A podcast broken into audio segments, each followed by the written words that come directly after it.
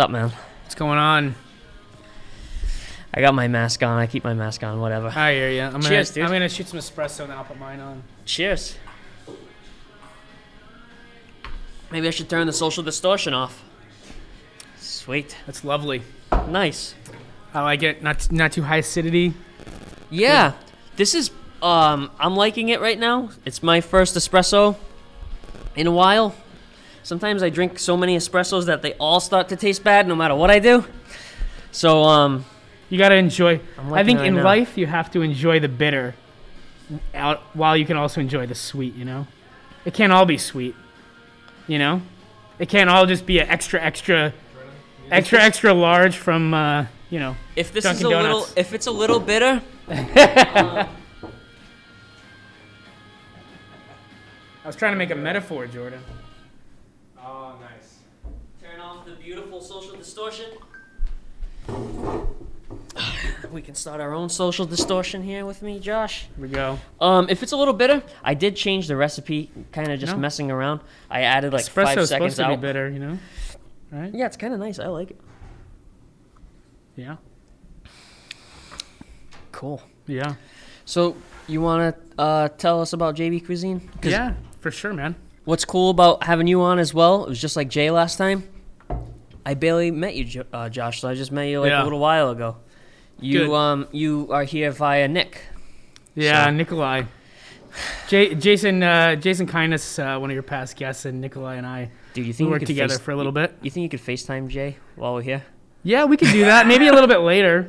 You know, That would be funny. That'd be funny. Hopefully he, he picks up. I think Jay went to school here, didn't he?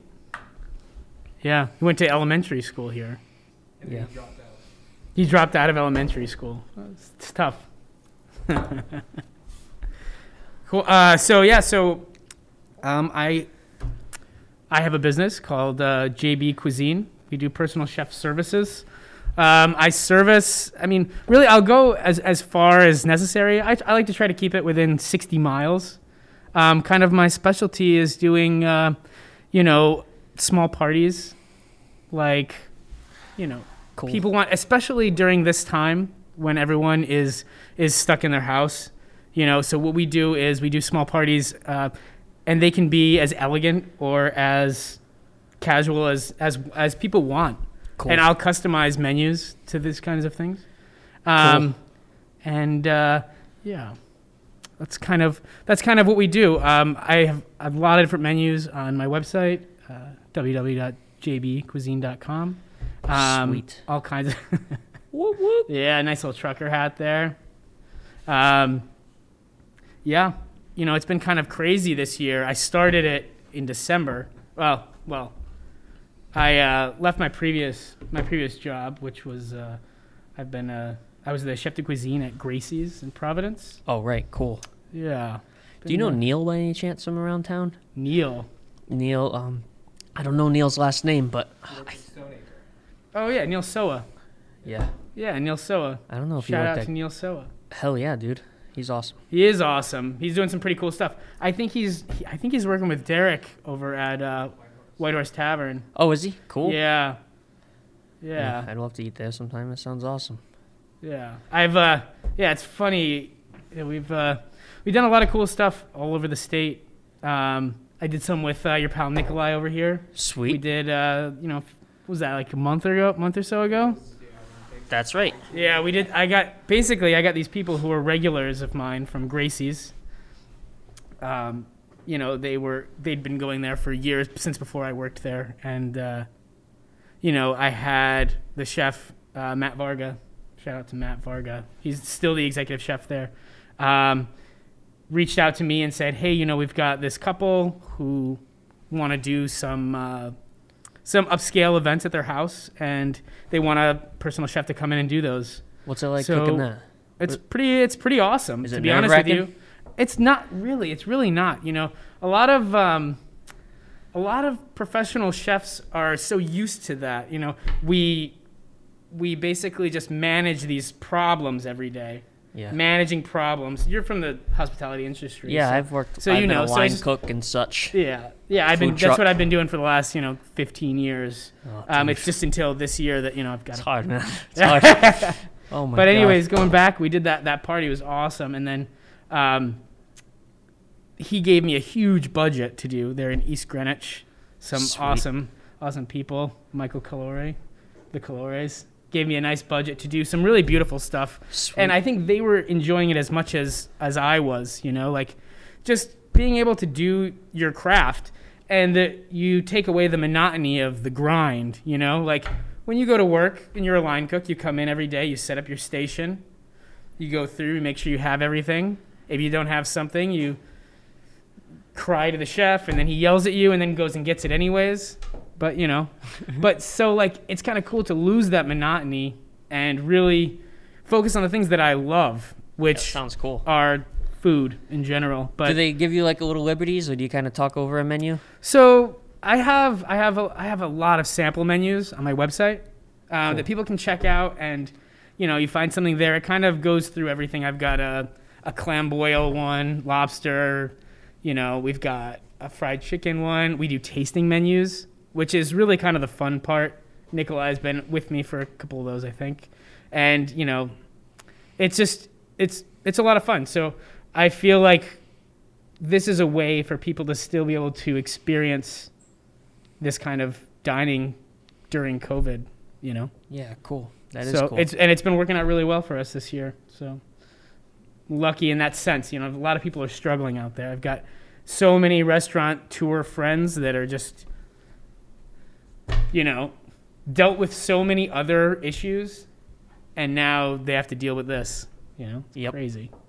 um, you've cooked in Newport forever. Um, yeah, so I mean, we can start back a little, go back a little bit. I was, um, stuff. I was, uh, I went to Johnson and Wales for culinary culinary arts right out of high school. You know, when I was there, it was kind of uh, apparent to me that I needed to. I wanted to be. I going to classes. I wanted to be the one that had the one that knew what was going on. So I the way to do that was to get a job. I needed to prove to Yeah. myself that I was serious Yeah. about this craft and not just some not just some some kid pretending, you Yeah, know, when you while get to a using real his parents' kitchen. money, you know. You get to a real kitchen, you're like, Yeah, where the so- fuck am I? I uh, I couldn't get a job in Providence. I was I gave everyone resumes. I don't. My resume was dog shit. Can I swear on here? My resume was nothing. yeah, you can swear. My resume was nothing. You know, I was out of high school. I had- almost feel like I had a job as a dishwasher. If you went to school and you're like, see, I went to school, and they're like, you went to school, fuck that. Yeah, okay, yeah, next guy. Next guy. I used so, to mop floors. You're this hired. was- But this You was know? also like six months into going to school, so it was like I really had nothing. So, anyways, I ended up going um, in uh, ACF, the American Culinary Federation, Cool. getting involved with them. Uh, Ray, Chef Ray McHugh is the president of it now at Johnson Wales. They do really cool stuff, um, and they I they roped me in one weekend. I wasn't doing anything, and they brought me down to Newport, and we did uh, the ACF lobster boil at the uh, ba- lobster bake at the Hyatt. Well, it was the Hyatt then. Now it's Gurney's. Yep, yep. Um, so I did that, and you know, I met the the chef and got to hang out with some of the people. I met uh, Slim Slim Jim, James, James Colleran. I think J- James the chef at. Uh, he's been a chef around Newport for a long time. Oh, cool. Castle Hill. Uh, you know, I think now he's at Ocean Cliff. Where did you grow up? You went to school in Providence. But... Uh, I went to college in Providence. I I grew up in upstate New York. oh, okay. Spent some Cool. time in New York City too, but upstate New York, Elmira, New York. Nice. came here for college. Yeah, I was working in Newport at. So, anyways, I got that job at, at the Hyatt Yep. as the uh, as the cafeteria attendant. Sweet. That was like I said, you know what? I want a uh, I want an I want like a, a ground level job, you know. So Yeah. I want to learn and then I want to move my way up. So, yeah, I started working there as the cafeteria attendant with uh, Nettleford Jones, who's still working there now. Jamaican, awesome Jamaican guy. Now it's called Gurney's, but he still runs the cafeteria over there. Oh, Anyways, so I was the cafeteria attendant for a while, and then, you know, kind of like happens in every restaurant, someone got sick and didn't show up, and they're like, "Hey, you, come up here and uh, work the line." So. I started doing that, and I got thrown into uh, the the saute station there, which was which was kind of the the busiest station. It was also kind of the station that kind of managed the rest of the line. I think you find kind of in kitchens like that, there's always kind of like a one of the cooks has a station that tends to have a little bit more responsibility Yep. as far as like calling shots and things like that. I've never worked. Uh, all the places I ever worked were like me and another guy, or Yeah. just me. Oh yeah. Yeah, like uh, I've worked in some uh, some the, they call the the brigade, like uh, the French call it that, where it's like a lot of people. So, Yeah. Um, yeah. I mean, so I was at the Hyatt for two years. I worked every station, um, and then I asked to be made. I was in, I was still I was a sophomore in college now. So I was like, you know what? I want to be a sous chef or a, a I forget what they called it, something else like a supervisor. I was like, I, I went to the chef and I was like, I want to be a supervisor. He's like, he's like, you're you're 19 years old. It's like, you know, you can't, you know, we, you know, we've got a lot of people that have been here longer than you. And I was like, okay. what was the food like? It was. Uh, we had a restaurant there um, that was kind of just like a, a fine dining restaurant. It was called the Windward, the Sweet. Windward Restaurant. Sweet. So I worked in the the a la carte kitchen, which did you know we did some some nice stuff. We also handled all of the the uh, room service, and then they had what was called the CC kitchen, which is like the convention center. So they do the Hyatt or now Gurney's has a huge amount of space where they can do giant parties. Yeah. Probably useless right now, but Yeah. um, yeah, so you could also work over there, but I chose to be in the a la carte kitchen. It was a little bit more gritty for me. I liked that. Sick. So yeah, I mean, after that, they he he said no. He said no, you. I'm not going to give you that promotion. So I kind of decided I wanted to uh, to move along. So I started looking around, and um, one of my professors told me he said, you know, if you're in Newport, he's like, you want to work at the want to work with the best, you gotta you gotta talk to Albert Albert Bouchard. Oh, So cool. I did. I went in one day to. Uh, I drove from Providence in my 1994 Isuzu Rodeo, four wheel drive, Yep. not all wheel drive. It's not that important to the story, but it was pretty cool. So um, I drove down just to uh, drop off my resume. Um, you know, I didn't have very much money, so a trip like that, two dollars each way on the. I didn't have E-ZPass yet, so it was probably four dollars. Yep. Anyway, so I went I went to go drop off my resume at Bouchard's and I walk in. I go in and I'm like looking around, I'm like, hey, um, is the uh, I'd like to speak with Yeah, yeah. the chef, you know, so I go in there and someone someone points me in it's Donna Joe. I don't know if you ever met Donna Joe. So this one of the employees walks me to the back and I I go in the back and I'm looking around in the kitchen, very small kitchen. It's an L with a dishwashing station kind of at the corner of the L. Hot sta- hot line, big enough for about 3 people, 3 small Sweet. people. And then cold side like this. Yep. And then there's a door that goes outside to the walk-in. And then there's the dishwashing station. So I walk in, there's nobody there. It was probably two, maybe one or two o'clock in the afternoon um, on like a Sunday or something like that. So I go in and I walk over and I see someone working on the dish, installing a dishwasher, installing a new dishwasher. So I, I reached down. I was, he was in a dishwasher's shirt, you know, those ones with the snaps. Yep. Those are the best ones. Anyways, laying down, shit all over him, and I'm like, hey, you know, I'd like to speak with the chef. Uh, I'm here because I'd like to uh, apply for a job. So he stands up and wipes off his hands and shakes my hand. Says, I- "I'm Albert. I'm the chef owner here." Fucking A. And when I saw that, I was like, you know what? Hell yeah. I was like, I want to work here. You know, you got this, you got this guy that owns this this What year was that? beautiful restaurant hotel on his back, disgusting grease all over his face and his oh, hands. dude. You know what? You want to see where he's living now? Pull up a picture. no, I'm just kidding. He has a he has a beautiful boat. Sarah and Albert live on it. Sick. They deserve it. How long's Bouchard's been 30, there? uh, 1995, And what year was Five years. 25 years. what year were you, was that when you were in So? I was there 2000, uh, 2007 That was how- until I was off and on. I kind of uh, I worked there.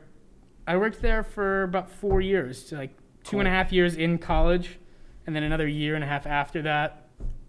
Cool. While I was trying to figure out what I wanted to do with my life. That's when you met these guys? No, no. So Later on, right? yeah, we'll get there. so, Okay. No, so I uh, I decided, you know, I wanted to I wanted to I wanted to go to New York City. So that was kind of uh, Cool. what a lot of young chefs they want to go to a, a big city or You know, Yeah. you want to go. You want to. Yeah, you want to fuck with the best. musicians. Yeah, dude. You know. Well, exactly. It's like that's the thing, kind of about New York, and I don't need to hype up New York any more than it are, than it is. Yeah. But I, uh, you know, who, whatever you're interested in and passionate about, someone is doing it there, and they're doing it better than you. Oh, dude. Way better. Way And better. there's a hundred of them. Yeah, exactly. Well, that's kind of like you know, if you Jay Z, you know, if you can make it here, you can make it anywhere. Yeah. Is that J- or is that Frank, Frank Sinatra first?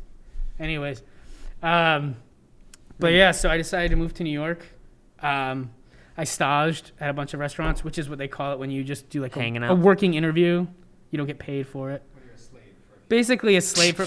But you know what? It's like if you see like if you actually can see like the the old school beauty in it. You know, like the, you know the, you know, kind of s- small mouth, big eyes Dude, I'd You love know, to sage at head some down coffee head down and shops. pay attention yeah absolutely you know you're you're just trying to like absorb as much as you can so that one day when you have to tell someone what to do you can think back and be like you know what this guy was a pro and this is how he told me to do it so um, yeah so I staged at a bunch of places. Uh, Le Bernardin was one of mine. That's uh, three Michelin star in New York. Eric Ripert is the chef of that. Whoa. And then I staged there four times. Albert let me go on. They only do stages on Saturday nights, so I used to leave Bouchard's for Saturday nights to go there. But he under Albert understood because it's like, you know, it's one of the best restaurants in the country. So I did that a few times. Um, that was that was super cool. But then. Uh, um, I staged at a few other places. Uh, Colicchio and Sons. That's one of Thomas Colicchio's restaurants. You know, Tom Colicchio I is don't. from Top Chef, the bald guy. you know. Okay, I don't, I don't That's know. okay. Uh, then uh, where else? I did uh, at Picholine, which is a really cool. Picholine is uh, uh, they were two Michelin stars. Um, You that's know Terrance, places, Terrance? Brennan's restaurant. Um, and then uh, yeah, I, oh, I staged at Eleven Madison Park. That was a good one. They're three Michelin stars. Daniel Humm, you should follow him on uh, Instagram. Does some awesome stuff. They like they have a three Michelin star restaurant. They're like rated number one in the world, and he turned his entire restaurant into like a a uh, soup kitchen. They're providing meals for like like thousands of people. It's pretty amazing. There's some really cool stuff that chefs are doing now. Sick. You know, like it's just cool that you can you can use your skills to do that much good. Like José Andrés, you follow José Andrés at all? I think I don't know if José Andrés owned the place I went to. I went to this. Most of his restaurants are in D.C. Yeah, I went to a place in D.C. Yeah. It starts with a Z. Is a. Uh, Uh, I think it was Greek. I, they're most of them are Spanish. So he's Spanish. He's from Spain. Yeah. Um, This but he's he's amazing. Middle this guy Eastern is like this guy. He he drops he he'll like drop. He goes into Puerto Rico after a hurricane, and he just he comes in on a helicopter from the military. He'll come in with like a staff, and he'll have a meeting with like the town people, and he's like, "All right, so we're gonna. My responsibility is not anything other than feeding people." which is kind of beautiful, isn't it? It's like he does, he's not there. He's not there to like carry out people or you know s- serve medical purposes. He's there to just feed people, which is kind of beautiful because natural disasters never have that. You know, imagine just being a part of a natural disaster. You've lost everything, and then someone hands you uh, Still got to eat that day. someone someone hands you a sandwich, the a next hot day. sandwich Yeah. you know, and a, and a Coke. Like, here you go. Gee. It's like, oh man, it's huge. The little things. It's Insane. not a little thing, but But yeah, get back, I guess. So uh, yeah, so after after staging a bunch of places, I ended up staging at this restaurant called Del Posto, which is uh, was owned by uh, Mario Batali and uh, Lidia and the Bastianich group. Now it's uh, just Bastianich. But um, I worked there, and I worked there for four years. I staged there. I met I met everyone, met the chefs, and it just seemed like a machine. So to give you an example, this is a Del Posto's a one star Michelin, but it, it functions like people go into work like it's a three star Michelin. It's you go into work like you're working in the, the best restaurant in the world. You're just like everyone comes into work that way. what does it mean to be a An Michelin? intensity. A Michelin. Um, I know I, I keep throwing that around, and so the Michelin Guide was from the tires originally in in France. Um, they would they would give you stars in France based based on how far you should travel to go to these places. Like, what's Huh. the? It's basically yeah. People were getting their cars serviced by Michelin, and they would have these guides. That people have, they would say, I forget Huh. what the exact phrases are, but it's like worth a trip for one, and then two stars like worth a special trip, and then for three stars it's like worth a special. The specialist. Yeah, yeah, yeah. worth a route. Yeah, exactly. You know, worth international travel. I've been to a couple of three-star Michelin restaurants in, not in France, in Spain. Um, yeah, in Spain we went to Arzak, which is three Michelin stars. Huh. You know, just to be honest, I feel like. You know, when I was younger, a lot of that stuff is really important because you want to hone your craft. But now, to be honest, if someone gives me a ham sandwich on like beautiful artisan bread and like a nice espresso, you know, that stuff that stuff makes me just as happy. Hell yeah. But um, yeah, so I mean, Del Posto's Del Posto's awesome. It's uh, so chef. It was a it was uh, Mark Ladner who hired me. So he's Mark is awesome. He uh, I'm not sure exactly what Mark's doing right now. Shout out to Mark Ladner, very talented chef. He won uh, a James Beard Award for best chef in New York City. Do you know about the James Beard A little bit. Foundation? A little bit. So. James, yeah, so James Beard, it's kind of like the like the Grammys for chefs in the United States. Also, the James Beard House. James Beard was a famous uh, uh, food critic who lived in New York City. Oh, I'm not sure the exact era, but a long time ago. I think he died in the 80s or 90s. Um, but he was a famous food critic, and they have the James Beard House where they do. It's kind of like for a for like a serious chef. If you get to go and cook at the James Beard House, they do dinners for like 80 to 90 people. If you get to go and cook there, it's kind of like a like a very important thing. Once in a career kind of Yeah. opportunity. Yeah, I've I've done. I did a dinner there. I've Oh, cooked cool. there, and I also got to eat there, which was kind of cool. Whoa. Yeah. Yeah, it was cool stuff. I went there when uh, Jake Rojas did his uh, dinner there. I don't know if you know Jake. Jake owns Tallulah Taqueria in Providence, and he used to own was told. On Thames. Right. I've never been, but I've heard Yeah. Yeah. Um, First time I heard about James Beard, I think the first time I heard about James Beard Awards, someone was telling me who worked at Barcino. He's like, dude, she was nominated for a James Beard Award. And I was like, you're like, whatever. whatever. all right. And he's like, no, no. That's fucking awesome. Yeah. I'm like, okay, cool. It is. It is. I mean, it.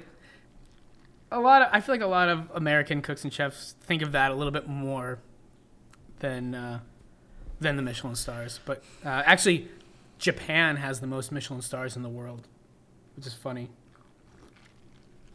Actually, it's not funny. Congratulations. I love Japanese cuisine. Um, but it's funny that it's a French thing and the J- Japanese kind of. It's kind of part of the culture to take your craft very seriously over there, isn't it? Yeah. Coffee's very serious over there. Yeah, yeah, they do a good job with coffee. I've, I like you. Ever been, you ever been to Japan? No. It's awesome. I did a, I did a, uh, a uh, not study abroad. I was, I was an exchange student in high school Cool.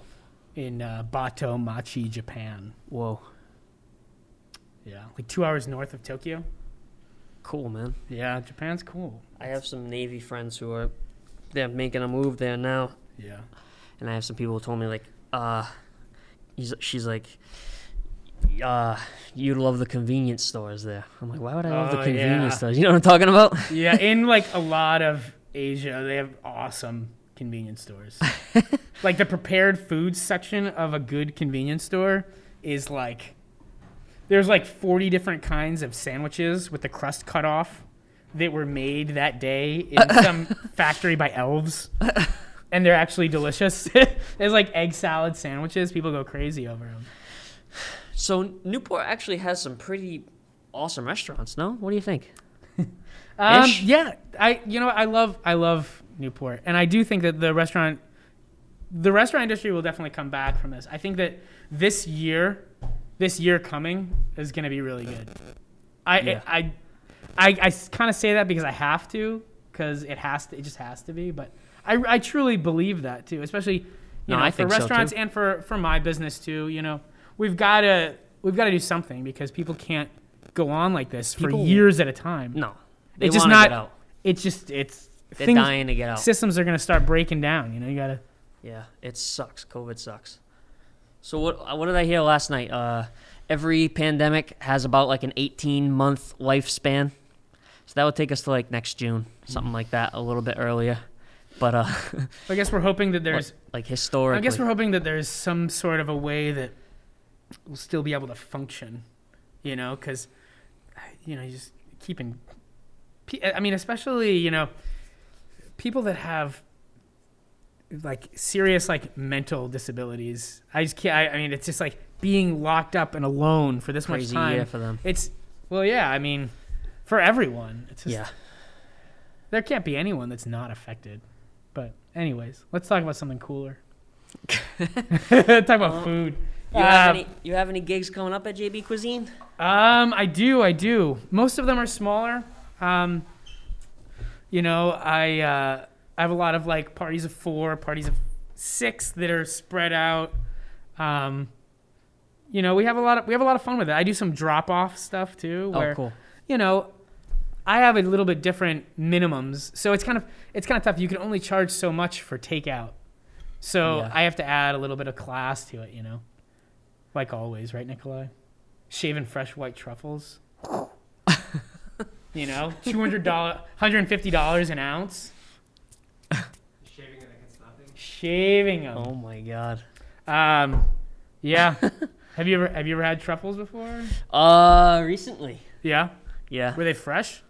Were they the ones that I gave to Nikolai? he gave me a piece. yeah, yeah. I put in some olive oil. Yeah, yeah, that's cool. That's a good thing to do with if you have like I have I have a jar of olive oil at home that or it's nice if you do it with a flavorless olive oil, flavorless oil like grapeseed or uh Oh, nice. you know, even really light. Yeah, really something light like oil. so that cuz you know, you take a if you take even like a if you take an extra virgin olive oil, it's, you know, spicy and it's, you know, green and grassy and beautiful. What does a white truffle taste like? So for me, it's really kind of like the, it's umami or that you know Yeah. that Okay. that cool. intense mushroom cheesy flavor. yeah. And um, to be honest with you, I I really only get excited about the white truffles. really? Black truffles don't really do much for me. They they're a little bit too much like a like, Are a, they the like a cheaper ones? basement. The black Yeah, truffle, the so cheaper ones. What's that? Black truffle, the cheaper one. They are they are usually significantly cheaper. Yeah, you're talking, you know, three to five times more for white truffles. Yeah. So I mean, yeah, I I've been getting I have a I have a truffle supplier um, in Italy, but I also have I also go through uh, D'Artagnan, which is a uh, a local purveyor. Well, local. They're uh, Hudson Valley. When when you see truffle fries, fries are made like usual, and they just put truffle oil on them at the end. Yeah, Kinda I like toss eat, 'em. I like eating truffle fries. You know? But um, but most of that truffle oil isn't even really made from truffles. It's it's it's like a synthetic situation.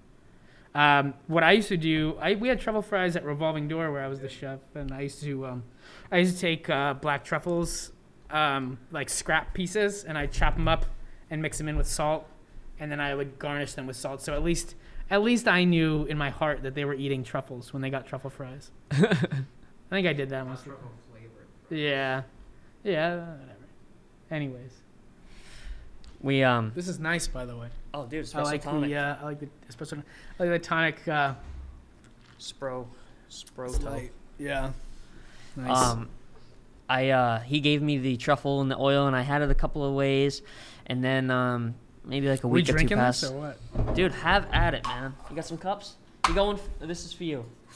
I might have a beer over there. having Oh let me, yeah. Let me pour it for you. Yeah, man. you're the host. Let me host you, man. I appreciate you man. taking the time and coming Thanks down for- here. Yeah, I appreciate it, man. Like I said, you know, give me. It only costs them thirty-five dollars an hour. Oh, Jesus no, Christ. careful. Elena might be watching this. I don't pay her thirty-five dollars an hour. I can bleep it. It's okay. Thank you, Elena, for watching my kids. Cheers, guys. Yeah. Cheers. Cheers Salute. to uh, I don't know to Mike, Mark Lesnar. To who? Oh man. Brock Lesnar? Cheers to Brock Lesnar. Shout out to Brock. So, what else? What else? We were. At, I was so. Would talk about more about the in New York. Um, so I was at Del, Del Posto. That was the Italian restaurant that I was working at in New Yep. York. Uh, they had one Michelin star. Um, Del Posto. Actually, now uh, Chef Melissa, Chef Melissa is the chef and partner of it. The only, the only female chef with five stars from the New York Times, I believe. And New York Times is, is serious in the culinary world, no? yeah, yeah, I Ish? think so. I don't know. You're my culinary specialist. Am I? Yeah. Yeah, Nick too.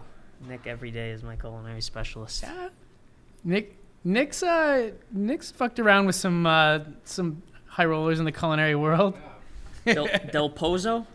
T Posto. Oh, Del Of Pozo makes makes uh, dresses, so Of the place. that's not it. Um, yeah, so we did some uh, some cool stuff there. I spent I spent almost four years there working, you know, doing all kinds of stuff, making, you know, working all a lot of the stations, some front of house, some shenanigans. That's not gonna work. There we go. Oh yeah, This There is them yeah. There she is. Chef Melissa, right now, she's a, she's a rock star now. Oops. Up there, yeah, Sweet. This is a rock star right here. yeah. Sick. She dude. came. Were you there when she came and ate at uh, Revolving Door? I think so. Yeah. I also met Mark at that Johnson and Wales event. Oh yeah, that's funny. That yeah, that you've been a part of that with me, But Nikolai. He made, he made sandwiches. Yeah. That was hilarious. Yo, take it easy. Mark Ladner's a shit. No, that was awesome. Terracotta del Impruneta. Am I reading that right? I'm not sure. It's been a while since I've worked there. Cannellini. Cool, man. Yeah. I mean, there's basically. I mean, they they make really nice Italian inspired of the place food. You know, Del Posto means of the place. So this is um, like, you know, using looking at like the in, ingredients of the Hudson Valley in New York City w- through the lens of fine dining Italian. So. And they did a beautiful job of that. Um, I was really privileged to work there, so Oh, I got to do a lot of cool stuff. I got to work a, a lot of the stations. Um, pasta, the pasta station was pretty awesome. Del Posto had like, I think we had like six, six or seven fresh pastas on the menu that were made daily, and we, uh, yeah, we also did risotto to order, which is pretty Cool. cool. Very few restaurants do risotto to order. Right. So usually, if It's you work in a restaurant, you and you're cooking risotto, usually you par cook it. So they yeah. they cook it like halfway through, and then you put it in a container and you got it under your station and you How scoop long- a little bit. How long does it take to make? 23 minutes. So you make risotto to order. It takes 23 minutes. Right. So what they would usually do is most people are eating tasting menus there. So you would have like a fourth course risotto. Okay. So when they order it in, you would you would know that you had about 23 minutes. So you would start it.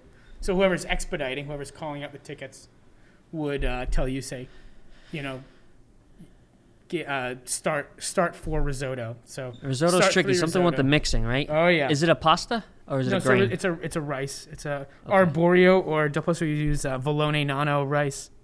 okay, cool. So it's oh, it's wow, a, cool. a, okay. a short grain rice from Italy Sweet. that has a, a beautiful starch content when you when you mix it. So yeah, basically you need to uh, have some kind of uh, you start in a pan with and you sweat down some shallots or onions, small dice.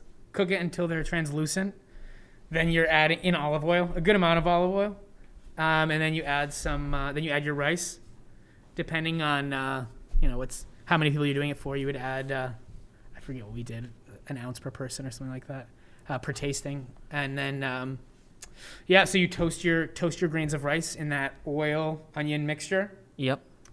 and then you're going to be deglazing or adding some uh, prosecco or some kind of uh, nice white white wine that you'd like to use. Maybe something that you're going to be eating or drinking later.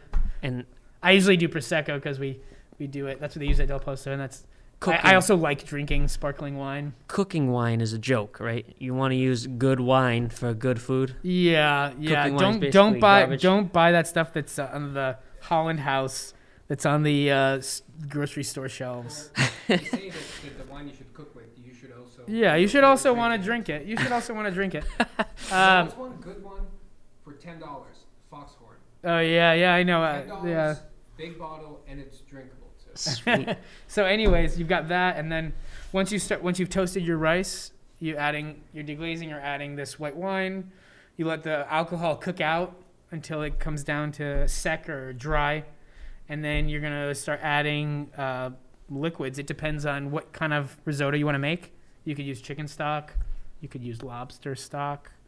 Um, you know, so, so you could use clam broth lobster if you stock. How wanted. do you, how do you get the stock from a lobster? Well, you make it. You so when you buy a bunch of lobsters, Take you know all the you ma- shells and yeah, boil you know you're going to make. You ever make a lobster roll? You you ever break down a lobster? No. No, got to get some lobsters around here. Yeah. Um, yeah, I mean, basically, after you're done cleaning a lobster, you've got the the head or the body. You got the the shells from everything that you're doing. yeah. Um, I like to do is I take that and I'll roast that um, on a like a medium heat, like 350, 375, until they're dry. You should be able to break them with your hands. Brittle. And you want to actually after you're done. You take those out. Uh, maybe if you want to get freaky, halfway through, you smear some tomato paste on those. That Put makes them some- back in. That would make some great fertilizer for my uh, for my, my well, old use- marijuana They plants. use they use uh, uh, lobster compost. Is that's what I put in my garden. Lobster some compost. chitin. Add some lobster chitin or to the, shrimp is really great. All those shellfish, the uh, I put I put um whenever I get clams at my house or oysters, I smash them up and put them in my compost. Fuck yeah. Yeah. Chitin. What's that? Chitin. Or chitin. Or I don't know. What's that? C H I T I N. Chitin? Is that what Yeah. the kids are doing these days? Yeah, that's a total, yeah. It's a fibrous substance consisting of polysaccharides and forming major constituents in the exoskeleton of arthropods. It will, um, What does that mean in English? in insects, it functions as a scaffold material.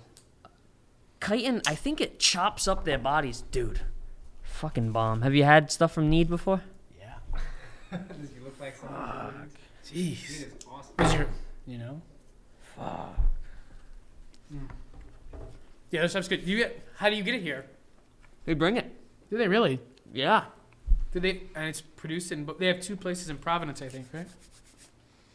I think they have three total. I think one's in East Greenwich, right? I don't know. They're they're great people though. We um, when I was at Gracie's, we did some events with them. The chefs, the the like the head bakers and things like that. We would do, you know, also. You know, we used to do we used to do this thing for like. Uh, I, forgot, but I got I ended up I ended up going there because I wanted to bring coffees and donuts for the guys. You know, like when I was working at Gracie's. You know, we had like we had like, you know, between between savory and pastry, there's probably like seven, eight people working in the kitchen. So it's pretty big, you know. And then there's also a lot of front of house, probably 20 people in front of house. So I remember going. I remember going there to get some. I was like, I was like, I'm gonna be, a, I'm gonna be a, a good boss today, you know. Not boss, but I'm gonna, I'm gonna be good to the guys today. So I go, yeah, yeah, yeah. I go and I'm like, oh, let me get one of those. I get like, uh, I get like two dozen donuts and like eight iced coffees. It was like $130 or something oh, like shit, that. yeah. That was okay. I was the, I I was, was- the, I was the hero for two hours. There's I was- you can buy. Dude, really, I was at I would, first. I would say they're yeah they're pretty great. I was nervous to carry him here because they're definitely like on the higher end.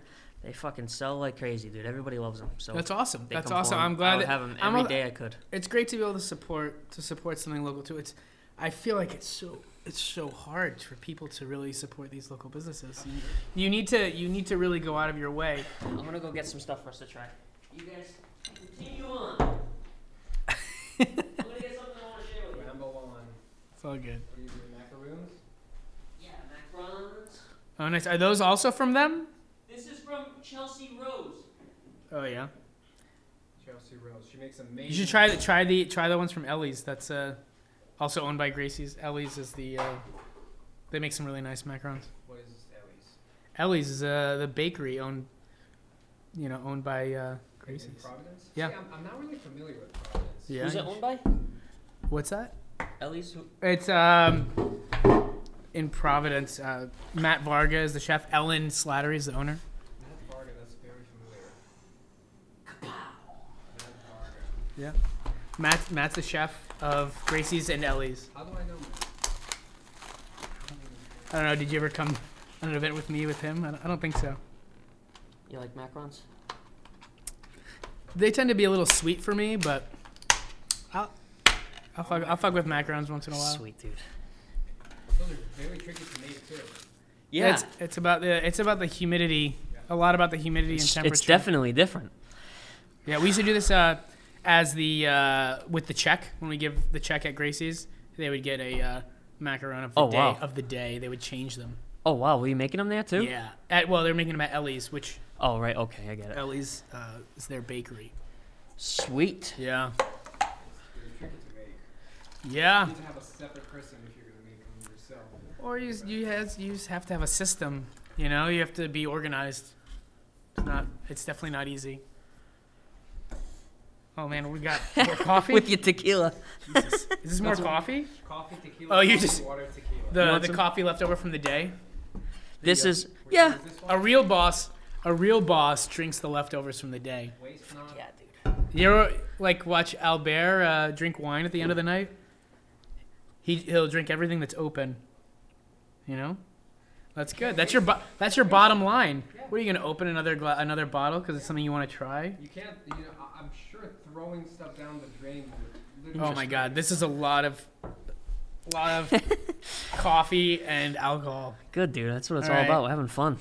Well, you know, I'll be a little bit late, so take it easy. Shout out to Nancy. Nancy's working. Anyways. Nancy's the wife. Yeah, my wife Nancy is awesome. She's Wow. pretty Good for you, man. awesome. Scoring some points. See that? She's the best. I, You didn't tell, come here for I nothing. tell You her, score some I points tell her right off the often bat. she's the best wife I've ever had. Wow. you know? Nice dude. Nice. He's only had three. nah, but uh, no, Nancy's great. Nancy and I actually met at Del Posto. Oh cool. So yeah, I mean, so I'd been working there for a few years, and um, uh, you know, this beautiful Mexican woman started working there um, in front of house. Uh, she was just like very entry level, polishing glasses and things like that, and um, you know, we just kind of uh, started talking. you one- scored a chick from the front of one the night- house. yeah, I did. That's Wow, that's the only way because they usually feel bad for us cooks. That's the that's the only women that you're gonna party. meet or men that you're gonna meet. You know, uh, if you're spending if you're spending you know all of your waking hours in one place. But um, yeah, so Nancy was uh, working front of house there, and um, she really wasn't liking the out. We st- we started kind of dating. You know, just uh, you know, we went out for drinks, and uh, you know, I asked her if I could kiss her, and she didn't Wow. really speak English that well, and I did it anyways. And she told me she told me this like years later. You know, she didn't understand what I was saying. Can I kiss you? Dude. Speak, did you speak any Spanish? Uh, I spoke a little bit of Spanish. It was mostly just like dishwasher Spanish. You know, just just like just me. Now now now I'm fully now I'm fully fluent. Dude, I can, anytime, I can keep I, a conversation. Anytime I would compliment anyone in the kitchen, I'd be like, "Dude, you're doing a great job today, man. This, this fucking, this shit tastes awesome." This, this guy Oogie would go, "Besalo, man, besalo." It's a kiss, right? Best out- Tell me to kiss the other guy. oh, fuck you. Oogie. Anyways, um, shout out to Oogie, right? I like the shout out thing. Is fun. yeah, it's fun. Fucking Oogie, man. We gotta get So, Oogie uh. Yeah, so I mean, we started we met we started kind of dating a little bit after that, and um, she didn't really like the hours she was working, so uh, which was very late, you know, especially the front of house in New York City too. You got people that come in at eleven o'clock and want a tasting menu. It's like they're not leaving there. The servers aren't leaving until 1.30, 2 o'clock in the morning, um, and it's you know. It's just a very intense service. They won also, so Del Posto won a James Beard. We won multiple James Beard awards while I was there, and they won uh, Best Service USA, which is a big deal. Um, and they deserve it totally. The service was is impeccable there, amazing. I, I was actually lucky. I worked six months of front of house there. There's a lot of different James Beard awards. So they do, yeah, they have different categories. So it's like Best Chef New York City, um, like uh, Best Chef Southeast, or like Southwest, or Northeast. It's all based on like the United States, kind of. What's your favorite spot in Newport right now? Is that putting favorite you on the spot spot? in Newport. To be honest, I don't spot. really go. I don't really go out that much. My Part wife, so my wife Nancy's been working at uh, Gusto, Gusto, which is uh, in the Hammett's Wharf Hotel. Oh right, right. Oh, Chef someone Kevin else- O'Donnell. Shout out to Kevin O'Donnell and the staff over there, at uh, at Gusto. They're doing a good job. I mean, they're doing a great job because I know they have. I Oh. know they have some sick pasta. Cause, Oh, I so heard. I've heard a lot of good things about that place, man. Yeah, I heard the pasta's on point. That's what somebody told me the other day. yeah. Nancy Nancy makes all the pasta for them too. Wow, so- cool. She's she's Newport's noodle queen. Wow, That's dude. her Instagram handle. I heard they're like super legit. Cocktails are really good. I heard over yeah, there. yeah, they have they have a, they have a really good setup, and um, Kevin and I actually worked at Del Posto together too, so that's kind of a funny little thing. He we were he was working there, and then left left to go open some restaurants in France, and then came back and was in Boston for a little bit, and he found his way to Newport now, so he's the owner of that restaurant. Sick. So he, I kind of, we kind of got in touch, and I was telling him, I was like, oh, you know, Nancy, Nancy can make your pasta, you know, when you, when you open. So we kind of went from there. He knew that it was gonna be on par. So I kind of skipped a couple steps there. Oh, but dude. Nancy, Nancy ended up uh, didn't like the hours that she was working, so I got her working. Uh, I talked to the chef and got her working some hours in pasta. So she she used to make all the pasta or a lot of the pasta at Del Posto. cool. Yeah. Yeah, and then um, I've never made pasta. you should definitely make pasta. So satisfying. And also, like Do I in need house, a KitchenAid mixer with no, the top no, thing? no, no, no, no. You got flour and eggs at your house, right? Yeah. Make pasta. Does it matter what flour? No. Um, I didn't realize it had honestly, eggs. honestly, for the most part, I use all-purpose flour, a Little good salt? quality all-purpose flour. I don't, I don't usually, I don't put salt in my pasta dough. It doesn't like- have to be. I don't like to uh, put salt in the dough. I'd rather it be in the water. In the water when you cook it, you know. I used to make like mess around making breads a little bit, but I love making bread. dude, the most luck I ever had making bread. The New York Times has this like no knead recipe or whatever. You like put the stuff together, Yeah. you mix it a little bit. Is, is there a baking? Is there baking soda or a leavener? Soda or baking powder? Yeah. 'cause- no, no, no. Oh, Yeast. yeah. You do it at night. Yeah. You mix it together. You leave it there. Yeah. You cover it. The next morning you come back. You can do it in the morning. Take it out, flip it. You knead it like a tiny bit. Let Yeah. it rest. Let it rise for 20 cool, minutes. It's like a, it's like a living thing. It's the only way that I've gotten Yeah. to when I was making bread Oh man. for it to be like Yeah. this. I like to just pick a couple of different kinds of breads that I like to make. Um, I really I, I make focaccia a lot because Nice. it's relatively easy to Sheet do pan? and it's delicious. Um, I do it on a sheet tray. Yeah, usually um, lots of olive Crisco. oil. So, Crisco on the pan. no, lots of olive oil. I'll bring you some. Get a little crust. Oh man, Why did we put my focaccia will make your toes curl. we put sweet man. We put Crisco on the pan so that uh So it doesn't stick. no, it would be like you take the dough and when you'd push it, I think this side would come with it. Um, I mean, so what I do is I'll I'll mix the dough to make focaccia. I'll Yeah, mix yeah. the dough. Um, so I mean, it's just you're mixing. so my recipe is uh, three pounds of flour, two uh, tablespoon of yeast, teaspoon of sugar, uh, a, a quart of quart of warm water. You know all of that. You know, you, there's a lot of other little things in there, but you start mix you mix your dough and um, let it proof. So proof is when the uh, yeast lets out its carbon dioxide, and then Lives um, its whole lifespan. yeah, and then you well yeah, it, and there's an evolution to it, you know. So you you do that, and then um, you knock it down. So you let it proof, you knock it down. Actually, I learned a lot of this from uh, Pietro Scotti, chef. Shout out Chef Pietro Scotti. That's a whole that's a whole world right there. Yeah, yeah. So I mean, you proofing it, it comes up, you knock it down, let it comes. Um, Pietro told me to do it three times, so I always do it three times. It kind of builds gluten. It adds a nice chew. And it also adds like a nice. They call it a crumb structure. So that's like the, like the, the consistency of the dough. You know, like you can see bubbles, like nice big bubbles. Yeah, that's what I always have a hard Yeah. time doing. well, yeah, because you don't want it to just look like white bread when you're done. You know, you want there to be some, you know, look like it was handmade. Yeah. Yeah, so I mean, I'll do that, proof it, and then what I'll do is for the last proof, I'll put it on the tray, the sheet pan. I usually do it on a quarter sheet tray, like this. Um, I'll put the dough there. You push it out.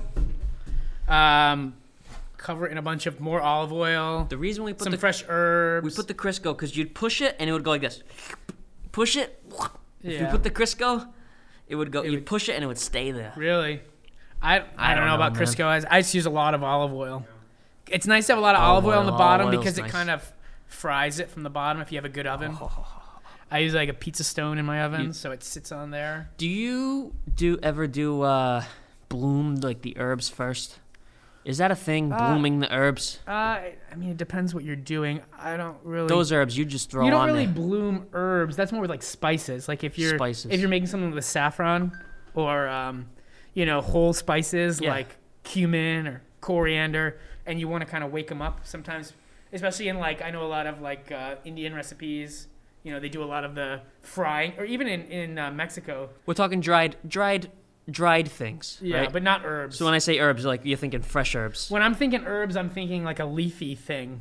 When I think Yeah, yeah, spices, I think of a grain or like a Dry, basically A dried- yeah. dried peppercorns, yeah peppercorn, things like that. Yeah, yeah, cardamom and yeah, things like that. You want to bloom in some some hot oil if you're making like a stew Cool. or things like that. oh nice. But herbs, Oh, herbs, I kind of like them to be Like either dry? finished or kind of just on top. So yeah, yeah, yeah. yeah. Want that freshness with the herbs. Oh yeah. Kapow. Fuck yeah. Have you ever done sourdough? Ma- Made sourdough? Yeah. Uh, everyone, I think everyone made maybe not. sourdough this year. That's a fun. I don't want to talk about sourdough. Yes. I, I, Uh, I see.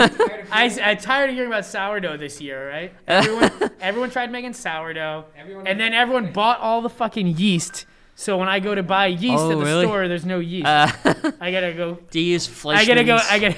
I gotta go call Kathy from Newport Specialty. Shout out to Kathy from Newport Specialty Foods. Oh, she's awesome. Newport She's got everything. Sweet, I don't think I've But done. I She's feel got all the good stuff. If you're making sourdough, you need to make your starter from scratch. Like that's how I would. Or respect you, well, no, or honestly, I don't think you do. I think you, if you get some from a friend, that's fine. But Sure. but it's you need to. But the thing is, the thing is, everyone's like, oh, I want to make sourdough, And, and then like two weeks later, it just dies in their fridge. It's like it needs if it's, just like it's it's like a living thing. It's a lifestyle change, and I, it's not just really. Honestly, I think if someone else can make it better than me, let them make it better. Change. It's like having a Tamagotchi. Well, also, it's like it's like, what are you gonna do with all that bread that you're baking? Are you gonna eat it? I, I don't eat that. I can't eat that much bread. And then you're just like giving it to people. And now you're buying 50 pound bags of flour. I think it's just just just the, the the fun doing it. It's like a Tamagotchi. You Yeah. have to keep it alive every day. You have to take out. Yeah, you gotta feed it, you gotta feed the bitch. You never you ever read uh, Kitchen Nightmares? Uh, I mean, uh, Kitchen Confidential. Anthony no, I, I Bourdain. didn't read it. Ah, That is the. you got you got you got it. You gotta read. Uh, setting- setting the he has a he has a whole chapter called like feed the bitch it's about one of the bakers at his restaurants and they uh he's one of his bakers like this alcoholic degenerate and he would like he would just like not show up to work he would like just forget all the time and he's like so he would he would call Anthony Bourdain who was the chef of the restaurant and he'd say he's like oh man you gotta feed the bitch which is their starter. So they would do their own bread but like if this this this fucking asshole doesn't want to show up to work you know a few days a week so you got to go down there and you got to they you have to feed it. So you have to like add, you're basically you're taking away a portion and then you're adding more flour. So that it, it turns into this living thing but you have to keep doing that. Otherwise it's you're just, you have to feed you have to feed the bitch last uh, last time we were talking to Jay Kindness, I was um I was telling him about this place, the Pizza Box I used to work next to. They did their pizza that way. They had a I call it a Cambro. I don't know what you'd call it, like a forty gallon bucket. Alexan Yeah, like Is a that big like the plastic square one? bucket. Big square yeah, plastic? giant. Yeah, we call those a fish Cam- tub Lexan like or Cambros yeah, yeah, all- the fish tub that would eat the other fish tubs. yeah. Um, and they would they'd have it all full of dough. They'd cut it, take half for today, Yeah. fill the rest with flour, water. They'd take this side tomorrow. That's some next level stuff. A lot of people don't do that. Um, that They did that good shit. sounds cool. I would like to try. I I would like dough like that.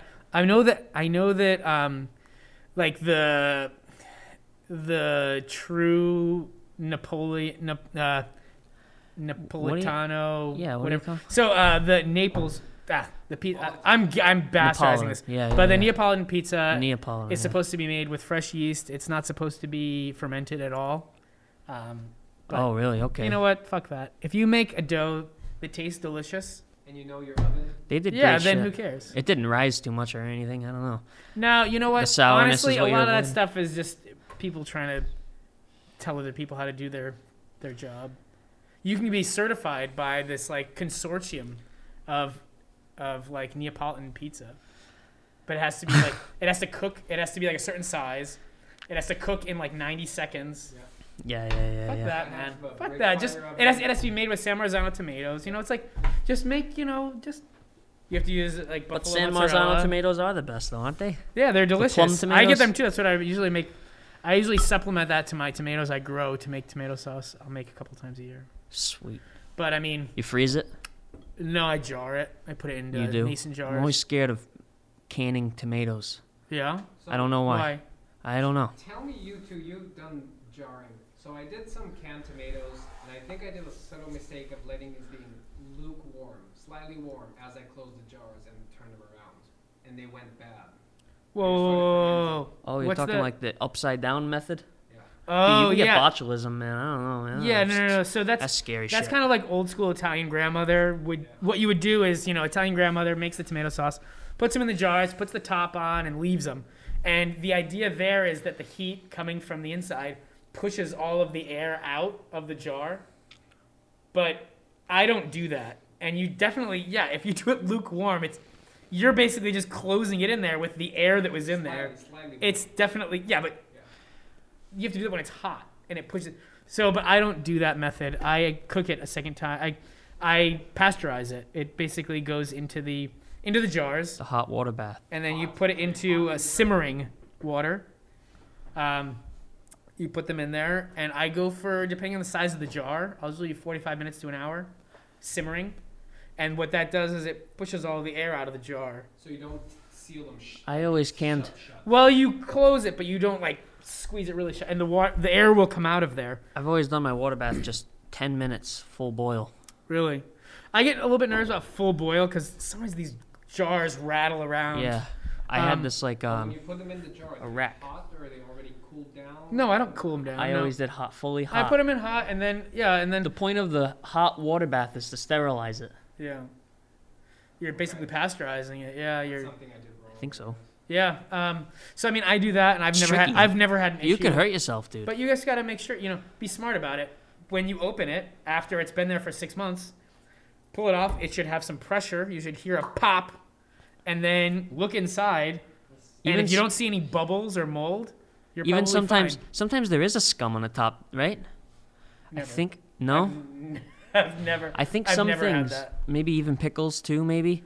Oh I yeah, think- well, pickles are a different animal. You know, you're talking about different acids and sugars, and honestly, honestly, with most pickles, I wouldn't even really do that. I would just do. Uh, you can get for for pickles, you can do like a pressure canning, so like you can just remove air because if if they're acidulated enough, if there's enough acid, you're changing the pH. If there are To a point any where it wouldn't people out there follow recipes when canning, Maybe we're gonna come out Don't. with recipes. don't come to us. Please fuck off and read a recipe. Ah. you can hire you can hire me. I'll come to a pasta class and we'll make pasta. We'll make sauce. And pickle crab. Sweet. Yeah. I used to make jams and stuff. So uh, in in Massachusetts, where I live, I could um we tried and we were going to. We just needed to do a couple of things and then we just fell off. We were having kids. Um, get my home kitchen registered as like a cottage kitchen or whatever, and we were gonna make jams and Like yeah, I was gonna be licensed my house. Yeah, there's some there's some that the there's some Cool. hurdles. There's some hurdles to doing that. Honestly, you're better off finding. We were some, You're inspected, better off dude. finding somewhere like Hope & Main. I was You're- inspected. Oh, you were really? Yeah, Wow. I got um those big tubs we were talking about. The land, what is it? Lanac? Lexan. Lexan. Yeah. I had uh, two Lexans, uh, and no, or one Lexan, and my two bay sink, my usual two bay sink. Yeah. I got testing strips that I put in my. You they- didn't have to have a three bay sink. Yeah, I think in Rhode Island. The Lexan was the Lexan was one of the bays. Okay. See what I'm saying? I'm telling you, they inspected my house. I, I guess They ran the strip through my dishwasher, Massachusetts might be a little bit different. Yeah. I and have they said a, the food had to be stored in a separate fridge. Did you get a uh, did a food handler's license? You have a food. I don't know. You I think probably I've had it over the handler's years, dude. License. Yeah, I've had it over the years. I have Yeah. a I have a board of health approval. Yeah. You took that class. I actually don't handle food. I'm not. I can't Oh, that's handle true. food. You don't have any food. They don't. You don't need it for handling food. I handling handled your donuts before you ate them. That's it. All right. Hopefully I don't die.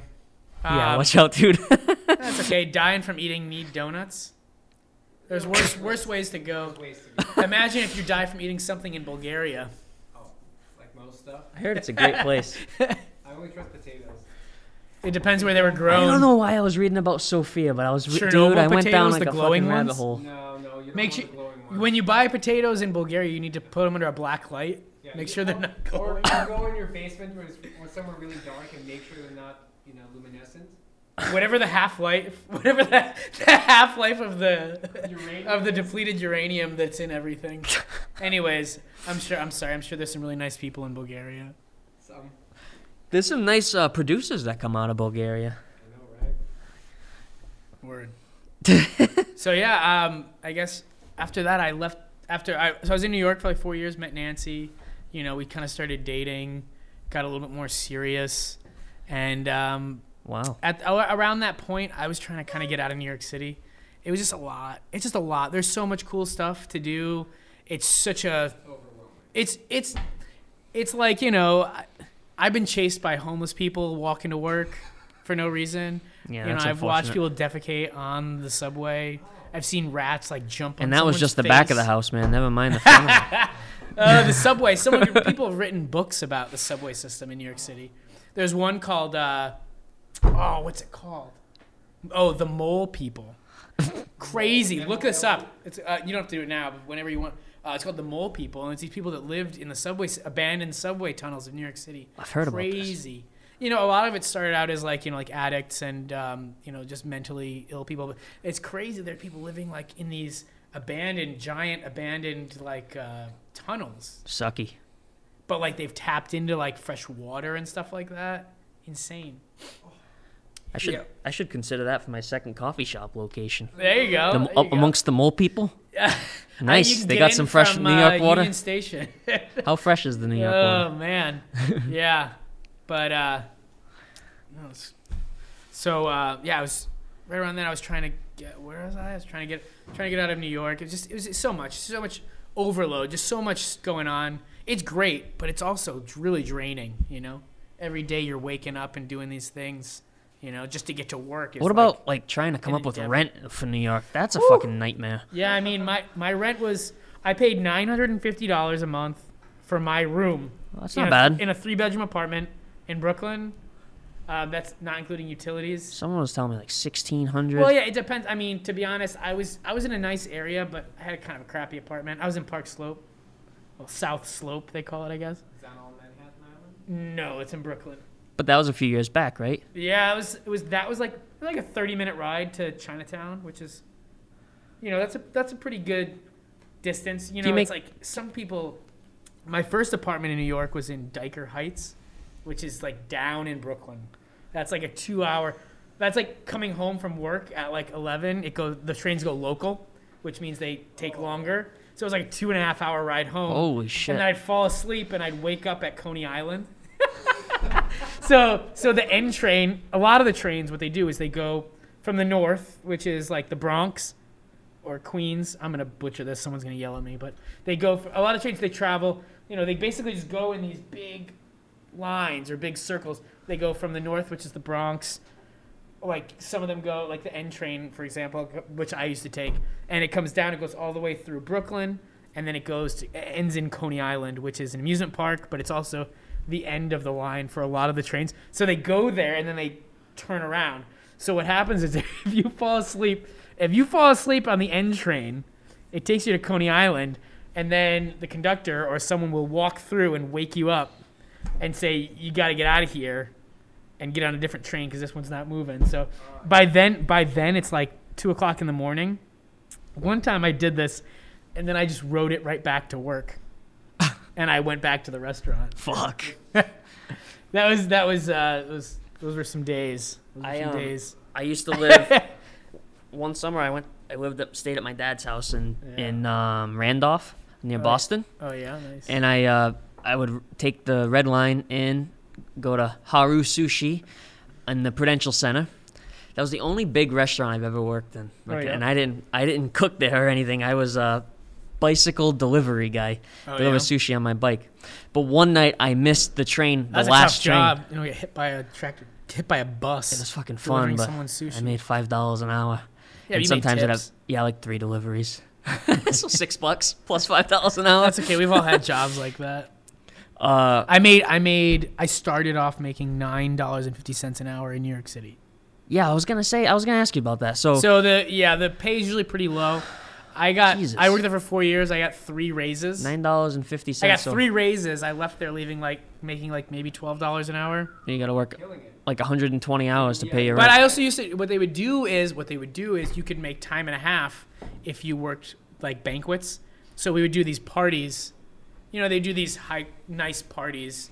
Uh, Del Posto had a pretty big basement where they had like three private dining rooms.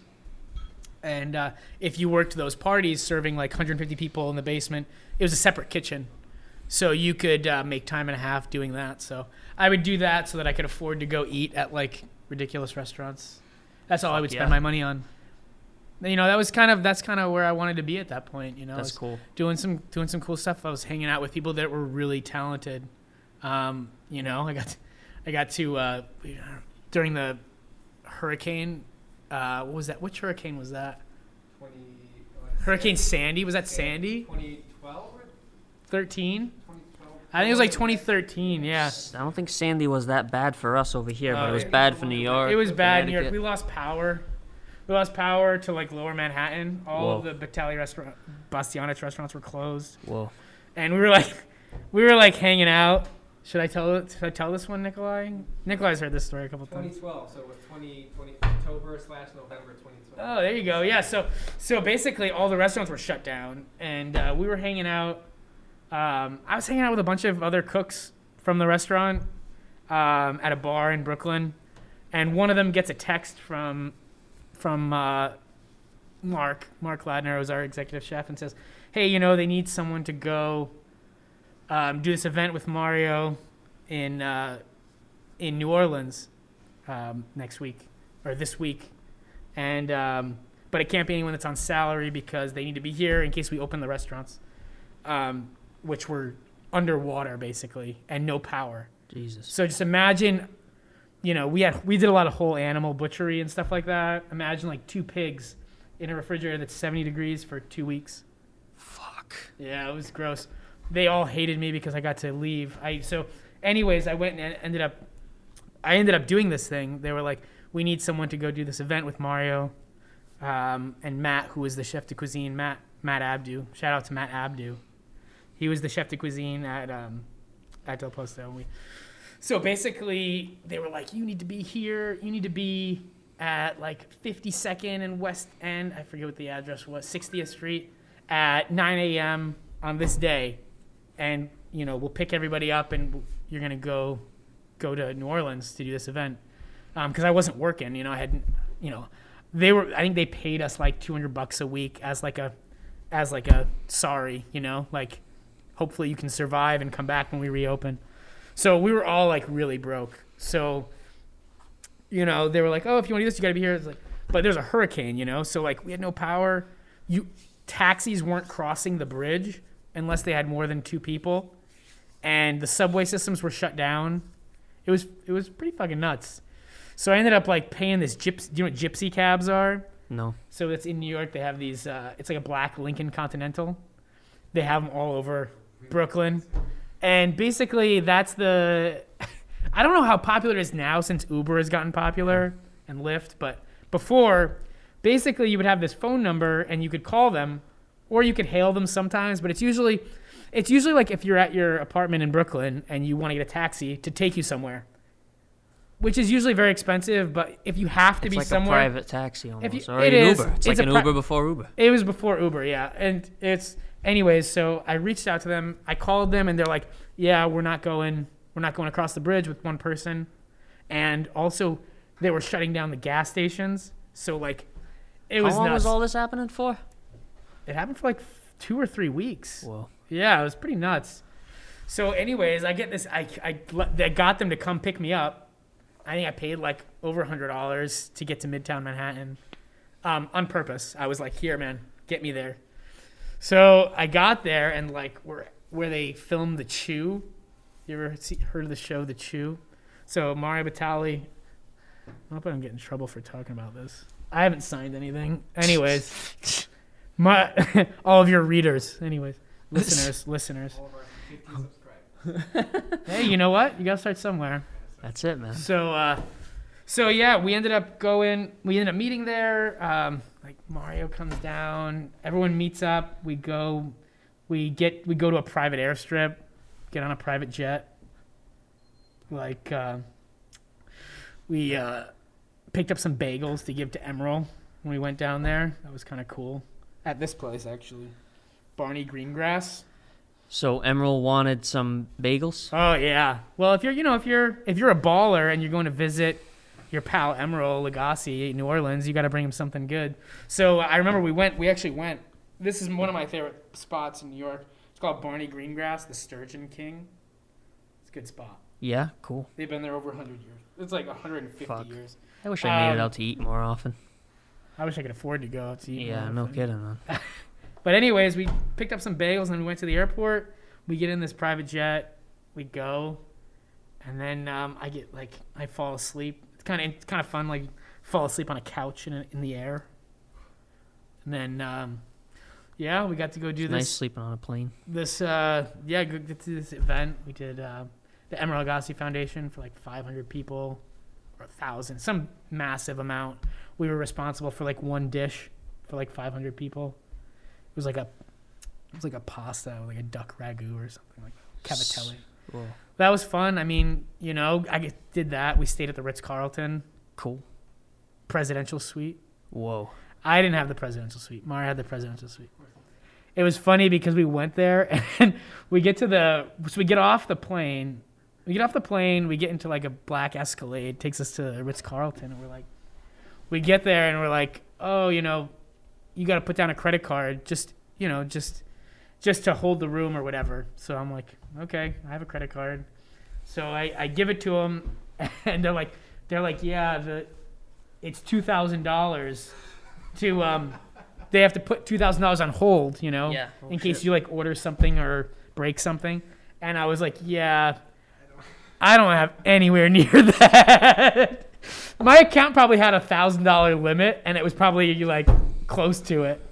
Anyways, so I remember because I remember I still have the bill. I thought it was pretty funny. I remember that uh, Mario Batali had to put down his credit card for me. So yeah, we did that. hung out, got to go all around, go all around New Orleans. That was really cool. Get to experience New Orleans from that point of view. I think my buddy went to New Orleans at that time to be like a helping builder guy. Really, yeah, Yeah. because all the stuff from the previous hurricane, probably, you know, some crazy shit. Yeah, I don't know. I don't know, but um, yeah, that was pretty cool. That was a that was pretty nuts. We got to do that and then come back. Yeah, that's, we had to, uh, you know, do some do some cool stuff. I came back and then, um, you know, everyone hated me at the restaurant because I left during this hurricane. And while they're cleaning out like whole rotted striped bass from the walk-in. How did you get the opportunity to leave? Uh, it was I. It was just just invited you. serendipitous, I guess. I Yeah. just kind of fell into it. I was at the right place at the right time, and then I got to do that. And then We uh, used to, we used to live in Portland, Oregon. There's so much oh, yeah. good food Portland's out cool, man. Jay Yeah. loves Portland. Oh yeah. Oh, Oregon. Oh, I thought you Oh yeah. Well, Maine. Portland, Maine is awesome too. We were there the other day. I've never been to Portland, Oregon, but I've heard some good things. When we were in Portland, Maine, we met this awesome kid the other day. I'm gonna I'm gonna pull up his spot. So we were just walking down. It's so cool to see what people do, the stuff that people do. And I felt like this guy was doing a similar thing with me, just in a whole different world. Um, let me see how to do this.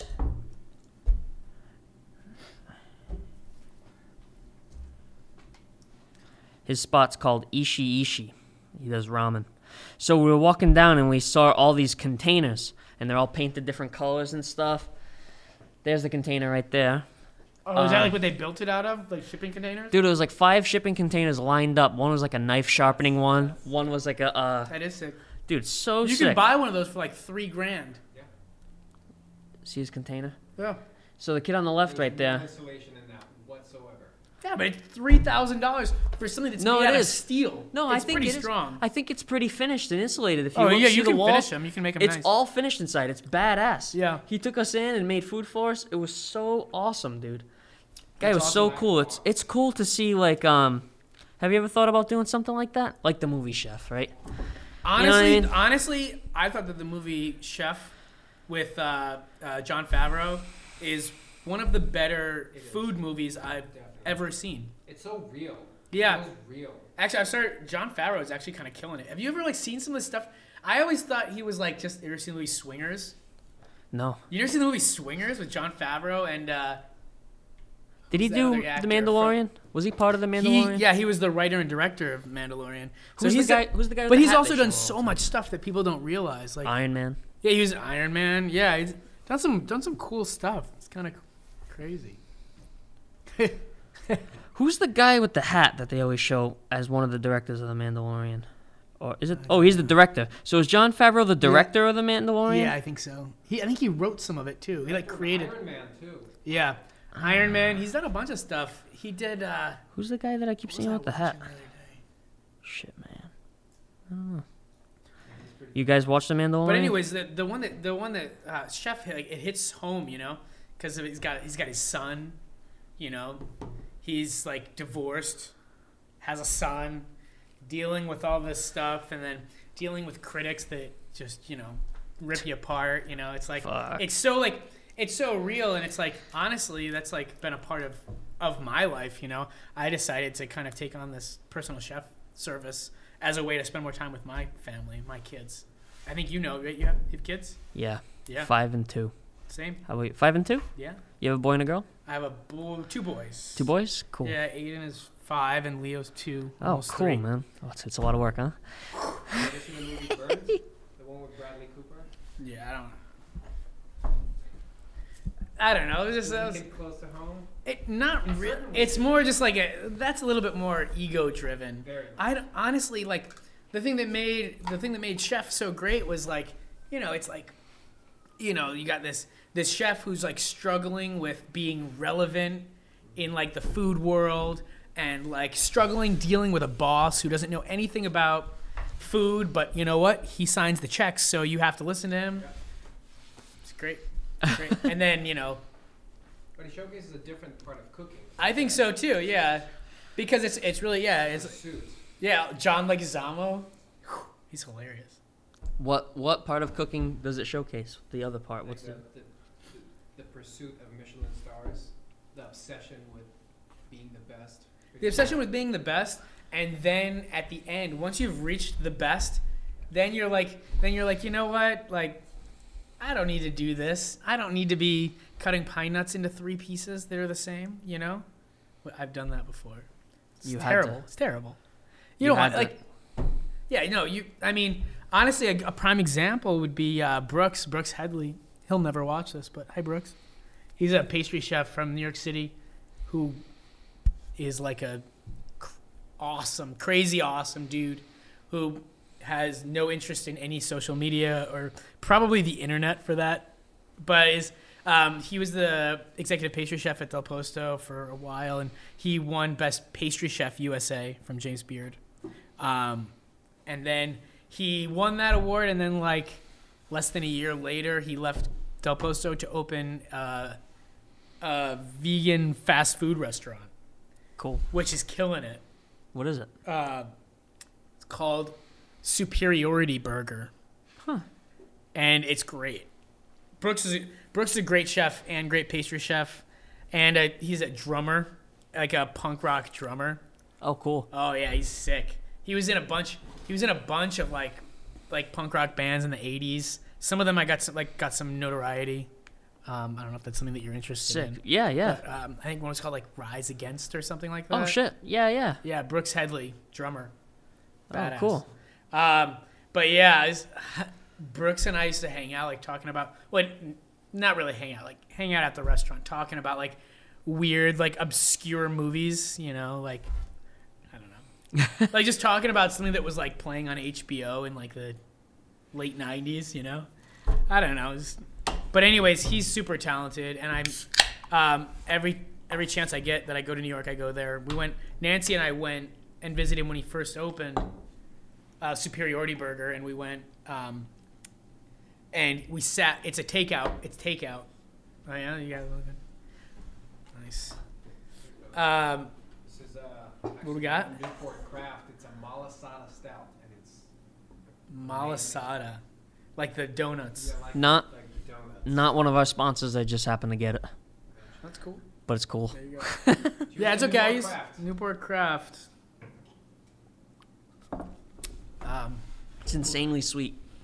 that's the the malasada situation. They pretty much blended malasada with a stout and carbonated it. I I feel like. like in a That sounds that just- sounds pretty gross. Yeah. There's a new beer spot in town. Uh, Oh yeah, it just opened. I think. I saw, oh, is it's that over by? Uh, R. is that over by? Uh, the what is it? Wait. Cantina. D- yeah, yeah, Diego's to go or whatever. Yeah. It used to be over there. They used to do like tacos and stuff. Yeah. There's also a, a cigar whiskey bar. that- I heard about this. Oh, people were flipping out on social Yeah. media about that. What? Why? COVID, I guess. Cigar and whiskey bar, I guess. I don't know if it's a whiskey, but it's a cigar lounge. Yeah, some people are into that. I, I don't know. It's I not don't really. know. It's not really. It's not really my thing. Some people really enjoy like that. cigars, and I do. I like cigars. we used to at Gracie. I like at hookahs. Gracie, we used to do these cigar dinners. You get to smoke cigars in a restaurant. Oh. You ever smoke a cigar in a restaurant? It's kind of Cool. fun. In Bulgaria, people Cool. still smoke cigarettes. This is not a joke. Bulgaria, still people smoke cig- cigarettes in, in restaurants. You guys have restaurants out As there? you're eating, too. There's people in Bulgaria. Two, but they don't have four walls. It's kind of like a No, it's bombed like a- out. It's, a, it's an outside spot. Well, just a couple of the walls were bombed out. So That's the, that's what you know So is of it contributes to the aesthetic. is it kind of like a is it kind of like a thing you guys busted his ass from Bulgaria? yeah, pretty much. Most of the joke. yeah, pretty much. But you have Well, no, embrace did- you what- have, to, you have to be able to. yeah, yeah, jokes yeah. about You, nice. Before joking. That's true. You do have to, you do have to laugh at yourself. Yeah. Nikolai came into work one time dressed as a Count Dracula. oh, uh, the, the plates. Oh, did he tell you about Heard about this. Yeah. Yeah, yeah, he came in for Halloween. Like nobody else was taking Halloween seriously. So this you. kid shows up with like makeup and his hair slicked back. oh, that's totally Nick right there, dude. Yeah, that's awesome. that's okay. We we have fun times. Yeah, so I mean, I, I came to op- we're talking about Tell us revolving, revolving doors. door. So I, we um, after I was in New York City for a while, I wanted to get out. It's too much, too much everything. So I uh, at that time um, I was in contact with Albert and Sarah Bouchard. They used to come into the city a lot, and you know take me. out. We'd go go out for lunch or things like that. You know, they'd be like, "Hey, Josh, take us somewhere new we haven't seen before. Let's go out for lunch." So we used to go. We used to go do that like probably. I did that probably like you know three times a year with them for like, like a couple of years. They used to come in, great people. Uh, everyone in everyone in Newport will say the same. Amazing people. So um, yeah, they were basically my family through college and and on. So um, I still pull a shift in every once in a while over You know, there. you know that little plaque, that little plaque Sarah has. Once a Bouchard, always a Bouchard. Uh, there you go. So yeah, um, and then after a while, you know, Albert was like, "Yo, you know, I'm trying to open this restaurant next door. We just got got the building." So um, it was actually a building that I had lived above previously. So revolving door. Before it was revolving door, it was the Fifth Element, Oh, really? and then yeah, the Fifth Element was over there, and then there was like two years where it was nothing, and I lived above there. I lived above there for like a year with Max.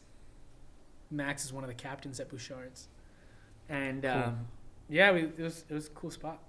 Cool. Um, so yeah, then we we opened this restaurant. You know, Albert was doing a big build out. Um, you know, on Revolving Door, which is our concept that had guest chefs. You know, Jay and I had a great time, learned a ton from that experience, good and bad. You know, oh, I learned so much. learned so much. Yeah, you know, your experience, whether it's good or bad, you learn something. You know, everyone. I feel like that's something really important, especially for for our industry. You know, it's like, you know, you're you're gonna work. You're gonna work with some people that are awful. You're gonna work with some people that are awful human beings. That you know. You know that they're just terrible, but you learn from them, and you learn, you know, good or bad. You take something away. So, you know, kind of going through that. Cool. Um, yeah, so we we opened revolving door. We had a ton of fun. A lot of a lot of uh, interesting stuff. Jay and I have this constant conversation about writing a book. You know, all just the crazy shit, crazy shit that happens with these these chefs that we'd get in. We had some awesome chefs. We had some. it must have been a, like a whirlwind. It was it was definitely it was it was different coming from New York City where you know I'm trying to do something and you know and then yeah. you've got just you just thrown through a loop like every two weeks or a month. But we had some really great experiences. Um, we got to do some really cool stuff. Uh, we did this. we did this competition called Battle Chefs, which was pretty badass. We basically, I I reached out to every chef that I knew in Rhode Island and a lot that I didn't know, and I said, hey, you know, me and uh, Chef Kevin Goudreau was helping me with it. Shout out to Kevin Goudreau and KG Kitchen Bar in Providence. Um, with the two, we were all kind of working together on this thing, and just kind of we would build like uh, six chefs. So we'd get six chefs that go head to head in a single elimination culinary competition. it was sick. Do That you was- think people that was my appreci- I tagline? think it was eight. I think it was eight. I think we did six. Do you think people It were was six, and then it was appreciating? single elimination. You think people were appreciating what you were doing down there? I do. I mean, we used to. That's to. awesome. It was fun, man. We would get, especially when it was like a local favorite. Like we would get, um, We got Derek. yeah, He Derek won. Marquis. We had Kyle, We had Basil. Basil. We had, we had, you know, we had a lot of local chefs. And the cool thing was, it was like, it was a cool like vibe, you know. I don't know if you've ever been in there. It's just No, I one long haven't. bar. There's the kitchen, but it's mirrored kitchens. So each chef gets their own station, and I would set up, or we would set up a big table full of ingredients they could use, and then there would be a secret ingredient that we would pull out. You know, Jeez, like like a yeah. durian one time. Yeah, we, we would get all kinds of crazy shit. What I did like octopus and chocolate. durian's like a I'd nasty get, smelling like, uh, fruit, right? Yeah. You can talk to him about Dorian Dorian when he's on here. Um, but anyways, we'd get we'd get all kinds of crazy shit. It was a great experience. And then basically they would go through this, and I mean we had we had awesome chefs. We had Champe Speidel from uh, Persimmon in Providence. We had Rick Allaire from Metacom Kitchen in Warren. Um, Jake Rojas, who has uh, Tallulah Taqueria. Cool. Um, a lot of like a lot. Um, Marcellus, remember Marcellus? Oh man, He is something. I I love my I love Marcellus. I still talk to him sometimes. Very talented chef. One of the best resumes that we've had come through Revolving Door. Just you know all over the place. He's um he's actually the chef of uh, I believe the Fairmont Hotel in uh, Seattle now. Oh, it's yeah. Yeah, he moved to Seattle a few months ago. Um, but yeah, we would do this, and then you know there was no prizes. You know they don't win anything. It's like we would we would have a trophy. We would like make a trophy, and then like it was bragging rights. You know, like you get a trophy, and then we had a plaque. It was cool, man. And then we would That's donate. pretty cool. we would donate a portion of all of the uh, of the take to uh, a charity. We did. Uh, I think we did a couple of times. We did uh, Martin Luther King Foundation or Sick. Food Bank. It's amazing. Yeah, It wasn't something that made a ton of money, but it was. it was it was great. It was good. It was good for people to like see that we were doing something. You know. That's why I talk about the appreciation. That's like a special, amazing thing that Yeah. Also, you know, keep it keep it local. Support people. You know. hell yeah. That's how Bear MLK seems. does some cool stuff over there. Albert, Al Bear seems like a one great of the dude. things I really learned from him is you don't have to always be focused on profit. Like he keeps, he's gonna keep Restaurant Bouchard open even if there's only two people for dinner. Like it's hit the mentality of being there for people that that really struck a nerve with me. Like to You got to be- profit enough to be there, though. You though. have That's to do something for, for the community. It's not all about profits. Yeah, cool. it's to bring people together, which it has worked very well for him. Yeah. People love him for that. Yeah. yeah, we used to. I mean, it was it was cool, man. Especially, I I just love it. Especially when you get like a local guy, then you've got like their restaurant, like all the people get out and they come over, and now we've got a full, a, like we're at capacity. At fire coating. Yeah, yeah. you know, and there's people like yelling and like it was it was just it was a really great energy, regardless of whether or not it made money. I mean, it was just it was a it was a cool thing to be a part of at the time for sure. yeah, it sounds like a special thing, man. Yeah, it was it was very special. That's badass. Yeah, I think I saw you guys were donating to MLK too, right? Yeah, I did some coffee for them. Nice. Yeah. They're good people over there. I um Nancy is one of the women that works there. We Do you know Mel? by I donate. chance? What's up? Mel. Um, Mel's I'm one of my sure. regular customers. Oh yeah, I do. Uh, That's how I got hooked up with him. Melinda. Uh, what is it? Gar, Gar girl. Her name's Oh, Melissa. Melissa. Oh yeah, yeah. I think I've been Think. emailing her because I do a. Um, I I've done it in the past, and then I'm trying to get into it more. Uh, breakfast. Cool. So I used to do when I was at Revolving Door. I used to do it every Tuesday. Uh, oh, cook go breakfast and, go over and there. cook breakfast oh, over there. right, right. I think I heard about you guys trying to get over there. Right. That's yeah, so they cool. got you know they do like it's like usually like thirty to fifty people approximately, and you go over there and you make something, just make something good. you know, Oh, I, right. I I usually do I usually do breakfast burritos and like some kind of uh, home fries, and a fruit cup. You know, and people Yeah. are excited because you know you actually make something that tastes good. And when we're done, I'll sit there and I'll eat it with them too. But now they're now they're not uh, inside. That's what he told me. Somebody came in who was getting coffee for him and Mel to head over to work. Yeah, he they're said good they were, people. They were feeding people, but they were giving them like meals to take away. Yeah, that's it. Kind of has to be that way. They used to feed them inside, but Yeah. you know, it's uh, it's, It's a cool something. spot. And you know, it's like, We did Toys It's for funny, Tots I with think- them too. oh yeah, cool. Yeah, they they donate a ton of uh, they donate a ton of stuff. I like to, you know, I like to I like to keep it local and support these guys. You know. So this is podcast number four. Oh shit. So uh, I'm ju- we're just still getting used to doing this and getting the hang of it, and uh, it's a lot of fun. But one thing I'm realizing is I I'll do the whole day, and then I'm fucking exhausted when I come to hang out.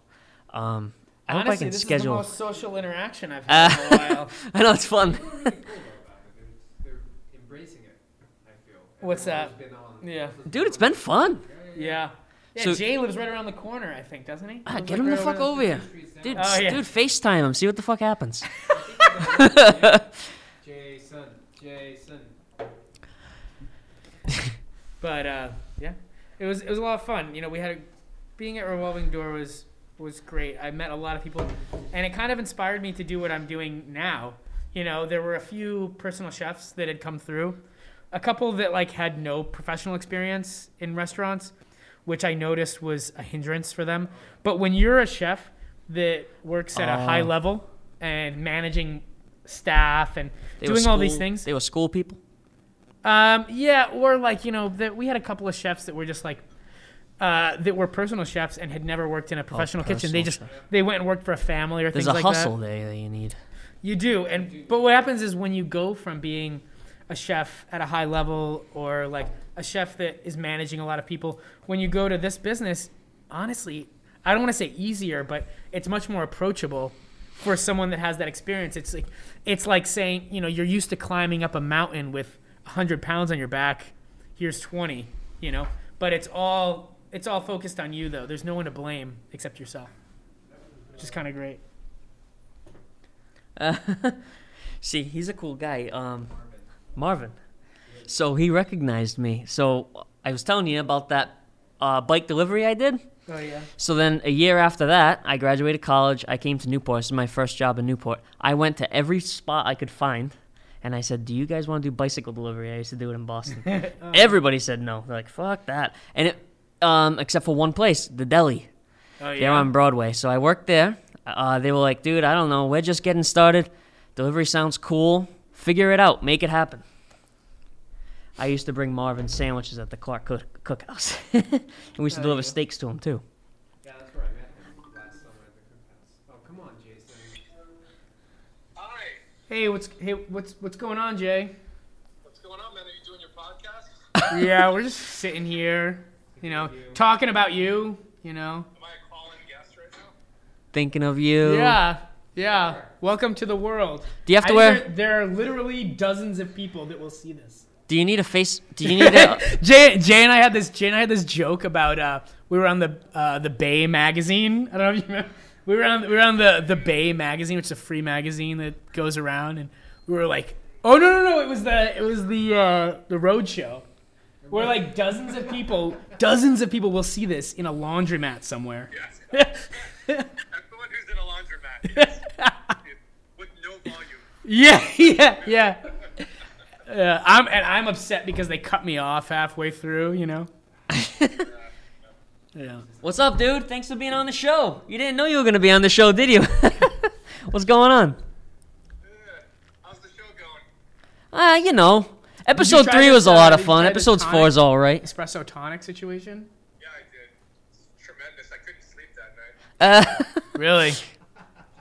That's Was it was people it, say. was it because was it because of the espresso tonic or just you just couldn't sleep? Yeah, it was a little both. All right. all right. Well, stop stealing my spotlight. All right. We're here. We're here to talk about my business. All right. Had your shot, Jay. I'm just kidding. Okay. Okay. Do you think your sister is watching? oh man. Good. All right, I'm gonna we'll uh, we'll see you later, Jay. make some nice tea, make some nice tiki cocktails over there and poke. I will. Wolf on Main Street. Later, guys. All right. yeah, Jay, Jay's Jay's a s- super good friend of mine. We we like to think we're best friends, even though we don't really see each other that much anymore. Yeah, but I used to go. I used to Parents, that's go it when I was happens. working at Gracie's in Providence. I used to go um, on like after right after Jay opened the pizza shop. I would go like like Tuesdays or Wednesdays after service. I'd go hang out with him for like an hour or two, take out the garbage. He'd let me make a couple pizzas. I'd bring them home. It's kind of fun, you know. I love I love you know I love everything about cooking. To be honest, you know whether you're if you're doing any task in a kitchen, it's like it's just as important. Everything is important, you know. So it's like Washer's the most important watching. Absolutely. Um, everyone's the most important person. Everyone likes to say the dishwasher is the most important person. The dishwasher is incredibly important. Always respect the dishwasher. I always get the best dishwashers. It's usually because I speak fluent Spanish. nice. Yeah. you know, you just gotta treat treat your people well.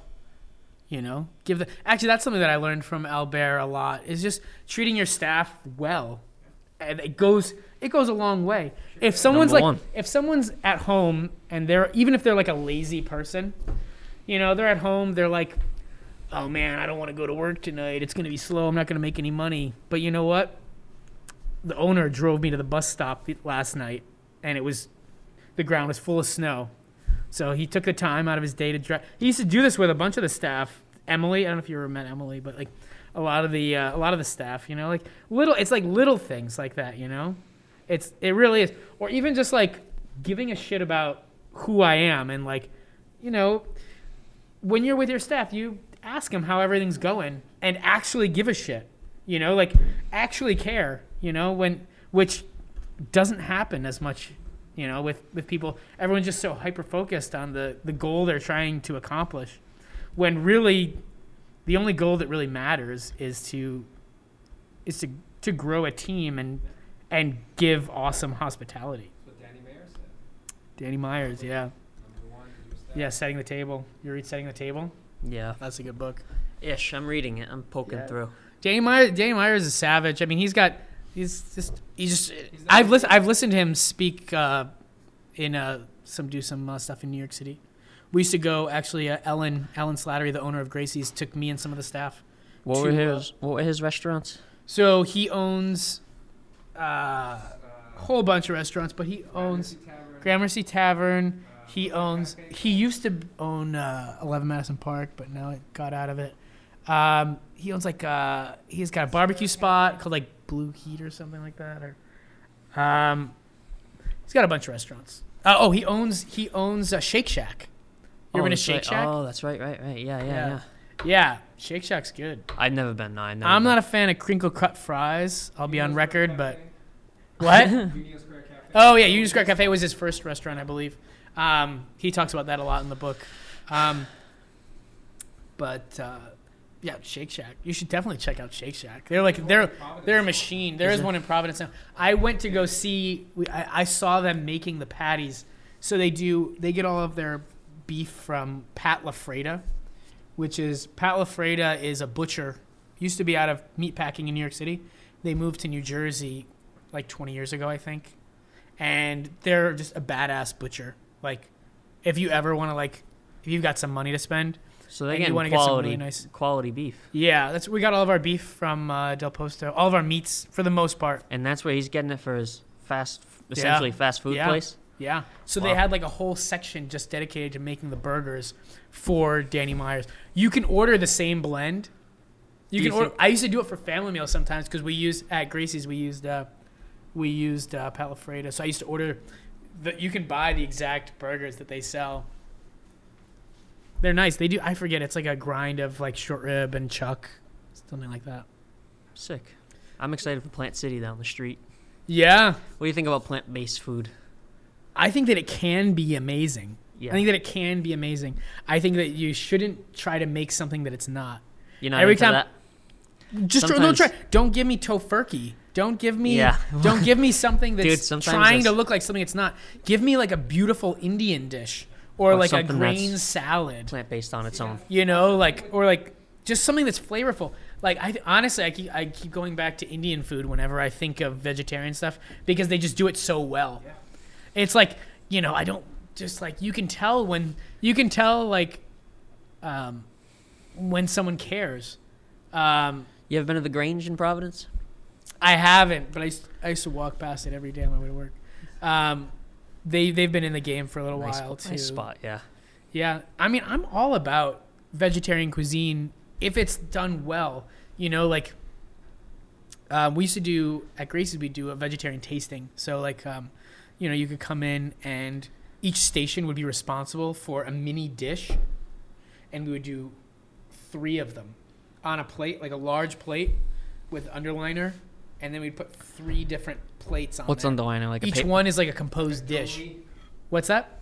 Like a, like a Do- oh, do- doily. Yeah, yeah, yeah. But it, it was fun, and that would be something that would change seasonally. That'd also be something that the cooks could take responsibility over. That's cool. vegetarian food is hard. Everyone can grill meat and make it taste like Yeah, I mean, yeah. I eat rice and beans every day. Oh, are you vegetarian? Yeah. What kind? What kind of a vegetarian? Do you eat know. eggs? I don't know, the chubby kind. You eat The cheese? chubby, tired kind. Do I eat cheese? Yeah, I eat cheese occasionally. I eat dairy occasionally. Drink. Fish? No. I didn't drink. I don't do fish. No. Uh, Yeah. I eat turkey now sometimes. Oh yeah. I have sandwiches from Scratch Kitchen on See, Broadway. I love. I like. I like vegetarian cuisine. I just don't. I like. I like vegetables. I love vegetables. I think that you know that America. alright. America has a very skewed food system that is a whole Yeah, other we topic. need more Is a whole other topic that we can talk about. But yeah, exactly. Yeah, I mean, uh, if you look into like Dan Barber. Dan Barber has uh, he owns Blue Hill in New York City. Great chef. He owns well, he owns Blue Hill. He owns, a also owns a plant-based spot? called Stone Barns. Um, it's not plant based, but they respect the shit out of vegetables. I fucking love mushrooms, man. garden, right? Yeah, they have Stone Barns in Hudson Valley has is on a farm and it's beautiful. They do, you know, they they they just really try to highlight local sustainable products, which everyone seems to be following that. A lot of people seem to seem to be following that path, but to really do it the way they do is a huge endeavor.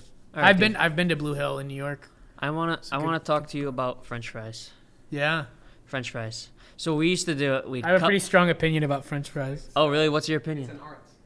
Well, uh, what were you gonna tell me? well, when I think of French fries or potatoes at Yeah. all, I think if you can't, if you just don't, that's your potatoes for me is a spot's like wet dream. Like, don't fuck up the potatoes. Everybody likes potatoes. Yeah. Just cook them all the way. Just don't fuck it up. Like, that's your opportunity to just impress anyone. Yeah, well, most people don't even make their own French fries. I would say to- I would say ninety percent of the restaurants in New- in Newport that serve French fries Yeah. buy them in a I frozen Mission bag. has amazing French fries.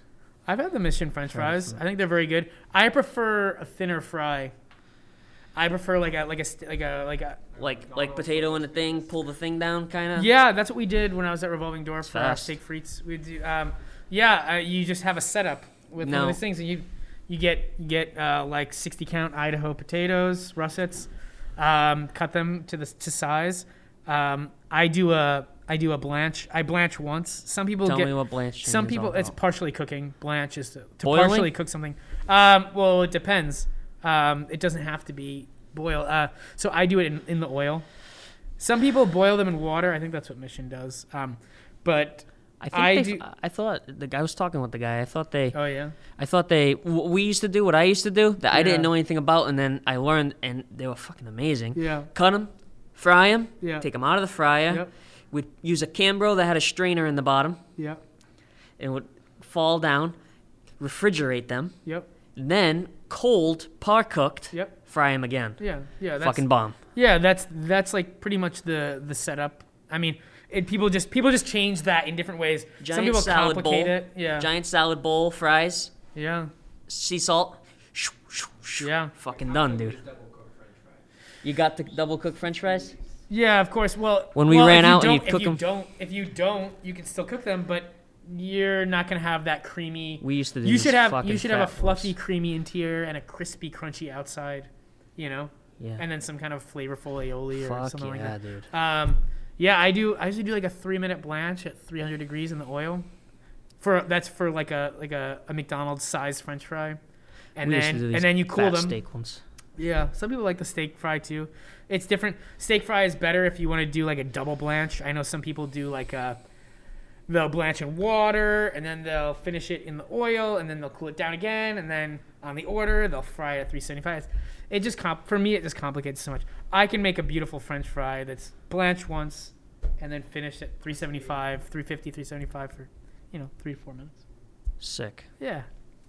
I used to work at this uh, truly like traditional Israeli food truck, Oh yeah. and we only had like six menu items, but it was like straight up like traditional, like no substitutions allowed. yeah. Um, we made fucking bomb falafel.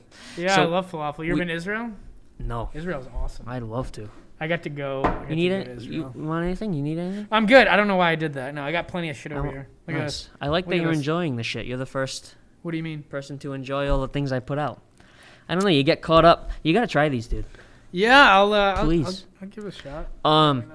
We used to do. Okay, so you take like a brown bag, kind of like not this material, but uh, like that. We would take a, a pita, a round pita, cut off about ten percent off the top, so you could open it. Yeah. hummus, tahini. Then we do the falafels. He had this tool that was like a traditional falafel tool, I guess, Oh, so it makes that shape. like a little Looks melon like a little ball. donut, right? Kind of.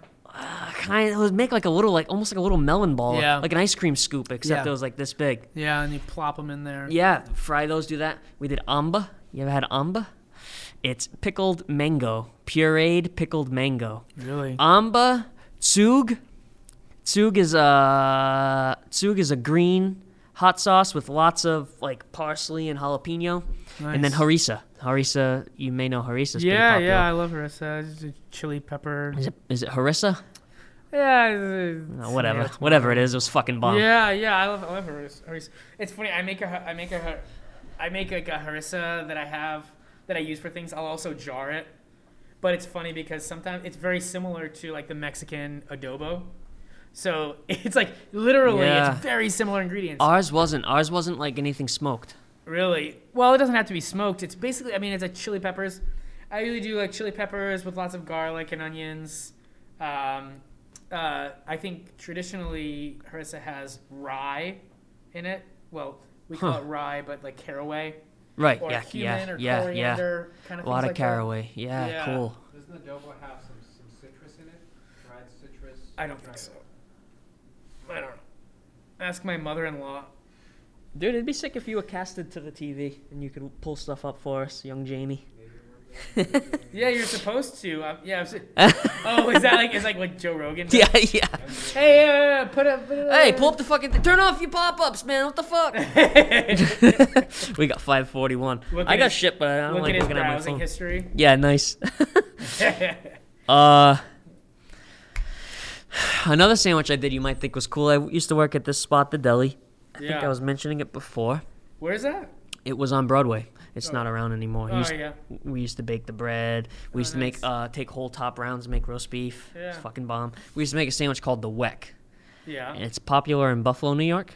Oh yeah. I'm from. I'm two hours south of there. You ever heard of a Weck sandwich? No, you know what they have? It's popular up there. It's called the garbage plate. You ever heard of that? I think I heard of it, but I don't know. It's like macaroni salad with like chopped up hamburgers on top. it's like it's, it's fucking weird. Dude, the Weck was bomb. So you take like Okay. a, uh, would you call it a Kaiser roll? A round, round roll, right? Cut it in half. Uh, you, you make good roast beef. Then you would take that, dip the top of the roll in the jus, and then and then in dip it in a plate of caraway and sea salt. So the top of the bun was like a pretzel covered in caraway and sea salt. Then you'd essentially make a roast beef sandwich with horseradish and this fucking bomb ho- uh, roast beef we made. Nice. And I think that's all it had. I love sandwiches, man. Oh, dude. There's an art to making a sandwich. There really is. There really is. You know, it's like it's tough, man. You like a banh mi? I do. I do love a good banh mi. I'd I'd like to be able to find one around here. Um, When I was in Oregon. you ever, you never, you never go to Sunrise? Heard about this. Yeah. My oh yeah, they're friend great. They're great said- people. it's yeah, a yeah. family. It's a Vietnamese family. They own it. We used to go there. Nancy, Nancy and I go there with the kids. You Yeah? get pho. You eat pho? He said it was good pho. No, I've never had it. Their pho's pretty good. I don't eat beef. It's It's, pretty beef good. stock, right? Uh, they make a vegetarian one. oh yeah. Actually, my wife gets it. My wife gets it. She likes the beef broth, Does it but have with just like lots of vegetables. Does in it have noodle in it? Yeah, it's usually rice, rice vermicelli noodles. Vermicelli, right, right. and it's you. And um, if you get it like all the way, like you should, it comes with like tendon and like brisket and stuff like that. You put like fresh garlic And they put, and then they actually take, they take a couple of thin slices of raw beef and they put it right on top, so it cooks in the broth. Whoa. It's good. I used to I used to destroy pho in Vietnam. That was Yeah. breakfast because it would be like 50 cents for like a huge bowl. And it's really good. And it's also like when you get done eating a bowl of pho, you still feel good about yourself. When you get done eating a bowl of ramen, you're like, you're like, I need a couch. ramen is at least 15% fat of the broth. Yeah, Like, yeah. Don't get full by ramen. Yeah. It's not healthy. You gotta, you gotta, you know, you should get uh, basil on here. Basil U. Is you, he the you remember- Yagi you remember Noodles guy? Basil? Yeah, yeah, Yagi. Shout out to Basil I would U. love to. Dude. Yagi knows If you about know to have, him, he's about to have, mention a, about to have a baby soon too. He's got a lot going on. Yagi's Yagi's about Yeah, to Basil's open. Basil's super talented chef. I He's heard. working on it. He's working on it. I was um I was in there with him working some shifts last year. Well, this you know over this past year. So we um Like doing it mobile, the mobile thing. no well he was doing some stuff like that like pop-up craft pop up and stuff. But he I mean he has a brick and mortar down. Uh, Is it open? uh they're not open yet. They're Next to Vieste. He's yeah yeah. We were doing it out of Vieste, and then they kind of moved it. He moving right next door. Sick. Yeah, yeah, they do some cool stuff, and I mean, it's just nice to have something that's, gosh, I feel like sometimes Newport becomes like an, this ethnic desert Yeah. of like, Yep. you know, like I just, you know, like you asked me, it's like where do you where do you where do you tell someone to go out to eat?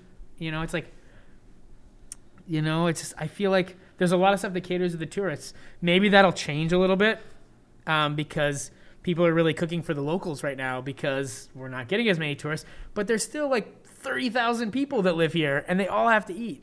You know, so It's sad. That hopefully people start to. Yeah, I mean, just I guess you have to find.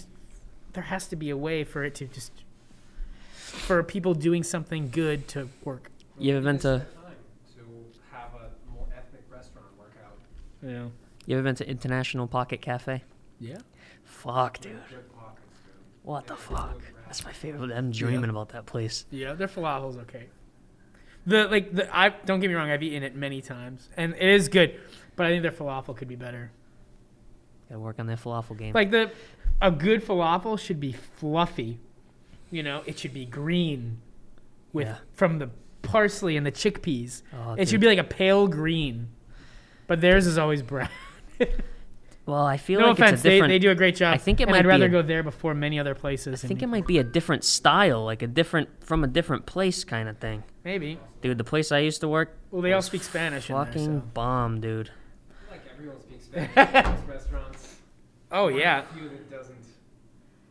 I used to work for this guy making falafel. It was so fucking Nice. bomb. Oh, that's the Nice. sug. Yeah, I love uh, I love Israeli cuisine. There's uh, you heard of Zahav? There's this restaurant called Zahav in uh, Philadelphia. No. They're winning all kinds of crazy awards for their Israeli cuisine. Israel's Sick. awesome. Uh, I went to Israel a few years ago. I'd love to, man.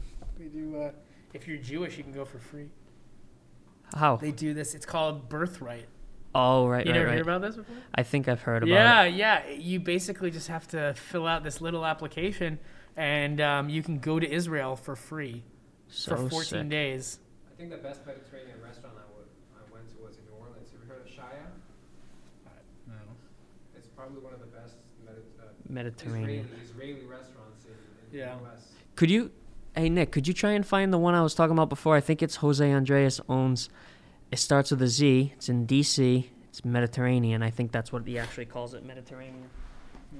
I think I called it Greek, but it was good. It was cool. It was one of the nicest restaurants I've Jose ever Andres been is to. savage. It fucking He's just like- badass. He should win every award out there. Zaytinya? yeah, Zait- Zaytinya. I Oh, think yeah. that's it. Nice. That was cool. Very well rated. That was cool. Uh, there's this new spot, Water Dog. Food is awesome in Oh, yeah? Warren. Oh yeah, I haven't. Fucking I don't bomb. check out Warren that much. Dude, Warren has a lot of spots. Yeah, Warren's cool. I uh, that's where um, Rick Alaire has Metacom Kitchen. He's a good friend of mine, super talented chef. I think I've heard of that too. Yeah, yeah, they do some awesome. They do some awesome like fine dining stuff out there.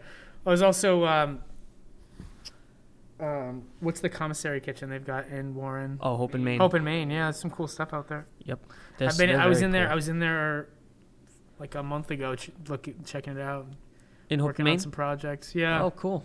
Oh, so Yeah. that's, that's one of the things I wanted to ask you. JB Cuisine. You Yeah. mostly use private private kitchens to make the food. Do you ever use a commissary? Um. So if I do, it's um, usually Yagi noodles. I'll go there if I Oh wow. if I need to do something big. Otherwise, I'm cooking in their kitchens, these people's kitchens. So it's a really pretty low overhead for me for this. cool. But Hope & Main is cool because you can, if you ever have like a project that you want to work on, that requires that. yeah. Like um, what were you talking about? Like if you want to make your own jams. So if you want to make, if you, if Joe Schmo wants to make his strawberry rosehip jam that's delicious and uh, you know you want to sell it, you ha- you can't just make it at your house and sell it legally. Um, you need to do it somewhere that has the facilities to facilitate that. And Hope & Main does that. They're basically an incubator for food products. I know someone who's working on getting their her uh, bagel situation done over there. She just told me today. And oh uh, yeah, it's not JMO. No, no. JMO's I- Bagels. Okay, with JMO bagels, I keep hearing they're fucking bomb. The problem with that is I feel like that uh, JMO bagels are Nitro's thing, so I'm not gonna like step on their, their Yeah, I guess he was producing them there before. Yeah. but now he's producing them in Portsmouth, I think, at uh, Foodworks. Have you ever had Providence bagels? I have. I'm a, I'm a bit of a bagel snob. I, I think that I think that. I think that Jameson. I think. James makes some nice. James he makes he makes the best bagels on Aquidneck Island, and maybe Rhode Island. I I've don't know. Providence bagels. There's not a fucking lot of bomb. like. It's tough. I mean, uh, I was you know I was living in New York. I'm I'm Jewish and I grew up in New York. I H&H lived in New York bagels. City for a while. I'm uh, pretty passionate about smoked and cured fishes So what are your and top, bagels. top three bagel toppings? Bagel toppings. Bagel. It would probably be. Saw I mean, salmon. jalapenos. Salmon first is. I mean, obviously it's a classic, and then uh, sturgeon. okay. Which is this? What's sturgeon? Or- This is a sturgeon. Oh. Yeah. Sturgeon's awesome, man. Whitefish. Yeah, and then probably like a whitefish spread would probably be something that I would like for my three bagel toppings. Some scallion cream cheese. Um, yeah. Someone told me Providence bagel takes black pepper and blends it with the cream cheese. I gotta Oh, do talk to they? him about it. I don't know about it. I don't know. Maybe it's white pepper. I don't know. I don't know. Um, I, you know, I've, I've had their bagels too. Yeah. Huh. I mean, if you're in, if you're in, if you're in New York City, go hit up this place, Barney Greengrass, or there's one called Russ and Daughters. Russ and wonder- Daughters is pretty badass. Um, and then uh, those two, and then I would probably hit up uh, Ess-a-Bagel, which What is about another Bagel one. Boys? What's that? What about Bagel Boys? I mean, that's a that's like a chain, right? No, no, they're a local spot. Oh, here, yeah. What about? I don't know. I Uh, gotta find a source, man. yeah, Gotta find my hookup, my bagel hookup. bagel hookup.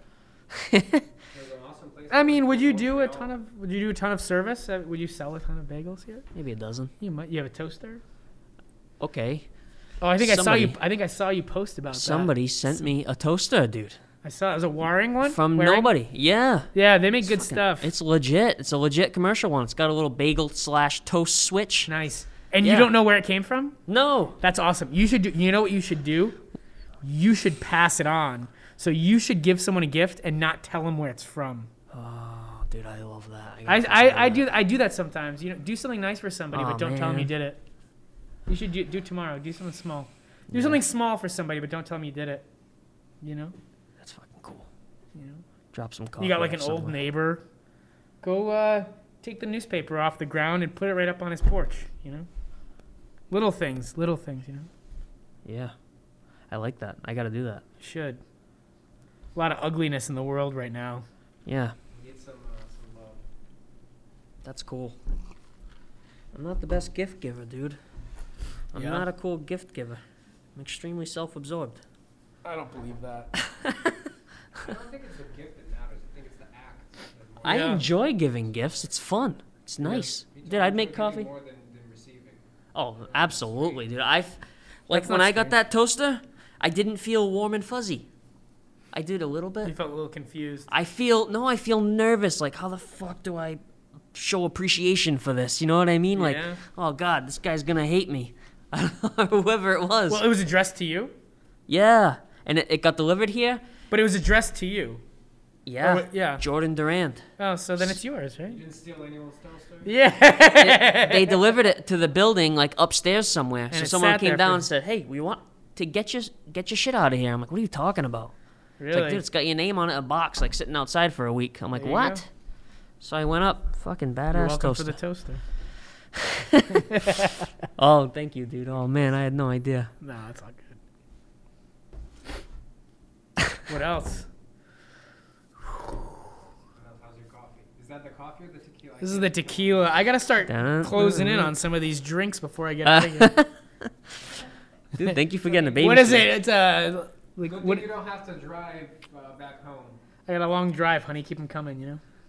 You ever Dude. see uh, what's that movie? Shit, Jay would know. There's a movie with Woody Harrelson and uh, Woody Harrelson and Bill Murray, and uh, they're professional bowlers. You never seen this? Kingpin. yeah, Kingpin. And uh, they go, they're in Kingpin, and uh, Bill Murray, Bill Murray is sitting, Bill Murray's sitting at like a diner, and he's like, uh, he orders this drink. He said, "Let me get a Tanqueray and Tab." So like, do you know what Tab is? It's like a, it's a soda. It's like a, it's like one of the first like diet colas that came out in like the '60s or whatever. It's awful. And it tastes like if a diet coke got, I don't know, I don't know. I don't. I haven't really tasted. Yeah. um. Yeah. It's. Uh. Anyways, so he's like, he's like, let me get. A, he's like, oh, he's like, I got a long. He's like, oh, she's like, would you like this? So like, he's like, yeah, I'll have a Tanqueray and Tab, and I got a long drive, honey, so keep them coming. it's, like, it's like, oh man, Kingpin, great movie. Maybe it's on the watch list. Oh yeah, it's great. Well, he has a. He loses his hand. Woody Harrelson loses his hand in a. Ruin it for me.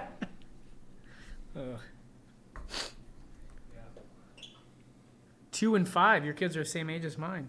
Yeah, man. That's cool. Isn't it's the best thing ever? Best thing I ever did. it's Best thing that's ever happened to me. You know? the and the thing. scariest. It's really all that There's matters. people that are. You're responsible for the lives of other people now. You know that, right? Yeah, I do, and I don't want to fuck it up. No fighting at home, man. You won't fuck it up if you don't. Well, I Just hate don't let it fighting happen. at home. That sucks. What do you mean? You ever argue with your wife? Of course. Oh, it sucks. Every relationship, every healthy relationship has arguments. I know. It's uh, it's it's it's something to like. My father told me once. He said, he said when you're dealing with your wife or women in the situation, you can be happy or you can be right. You can't be both. You can be right or you can be happy. Yes and. And he said, and then he was like, and look at the smile on my face. um, you know, it's it's tough, man. It's it's tough, especially dealing with during COVID. Everyone's stuck at home. You know, you Yeah. really people's true colors come out. You know, I divorce rates are on the rise. Crazy, man. Well, it's also tough to be, you know, now, to be a dad and a business owner. Fuck yeah, I'm it sure is. your business takes a lot of time away from your family, like the rest of our businesses do, right? anything worth doing takes time for sure and you have to find that balance that work life balance is can be really difficult to find i mean i had to make drastic drastic changes in my life you know i spent my I entire appreci- career working in the back of kitchens professional kitchens and you know you have to take a step back. And honestly i've just heard it just comes from learning from so many stories. Like we were saying you learn from the good and you learn from the bad you know? You see people going down these paths of you know alcoholism of you know physical abuse mental abuse things like that you know? And you learn from it. Even when you see something awful you know you say you know what? You know i've got i mean i just remember i think we're trying to close up soon but i've i got to uh um, one of my professors from johnson and wales tj provo tj is a newport resident lives over on sheffield avenue badass uh, professor at Johnson Wales for like 35 years. I still keep in touch with him. Um, but he, I listened to him telling a story of, you know, one of the chefs from the school, they were in in like a changing room for the teachers, and he just started crying. He's just like, he's like, you know, he's like, he's like, you know, I spent. He was older too, like you know, in his sixties probably. So he's like, he's like, you know, I spent my whole life working in kitchens, and you know, I never got to see my children grow up, and Fuck. you know, it's it's tough, man. And you know, you hear some of these stories, and it's like, okay, well, how do I learn from this? You know, you have to have a balance. You have to have a oh, balance. Oh, yeah. How do you have a balance, man? That's fucking hard. Well, man. I mean, you I have can. a lot of guilt with being a business owner, taking a lot of time away. It's It- hard. It is, and you know what? If you want to spend more time with them, you will. And if it's hard, it's hard to do everything at once. It's hard to you know run your business, but that's an understatement. But I mean, you know, if you want it, I I'm a pretty firm believer in like if you want something to happen, you'll make it happen. And if it doesn't happen, it's because you didn't want it bad enough. And that sounds kind of like blunt, but I mean, you you know, if you want to do something, you'll do it for sure. Where do you guys live? Portsmouth? Oh, cool. Yeah, Nancy and I bought our house there about four years ago Cool. when I was still working at a revolving door. Yeah.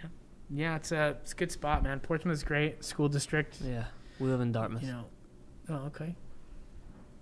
All right. You Sweet, drive here every day? Yeah, hike it in. There you go. Dude, well, thank you for taking the time to be over here, for man. sure. Hell yeah. Awesome. Well, Thanks for having me here. This was great. maybe next time Thanks it for could be letting you me and Jay. socialize with someone. Yeah. It's 10 months. I love it. All right. I hope you guys come by for coffees, dude. Sounds good. I will. Nice. All right, well, thanks, dude. Cheers.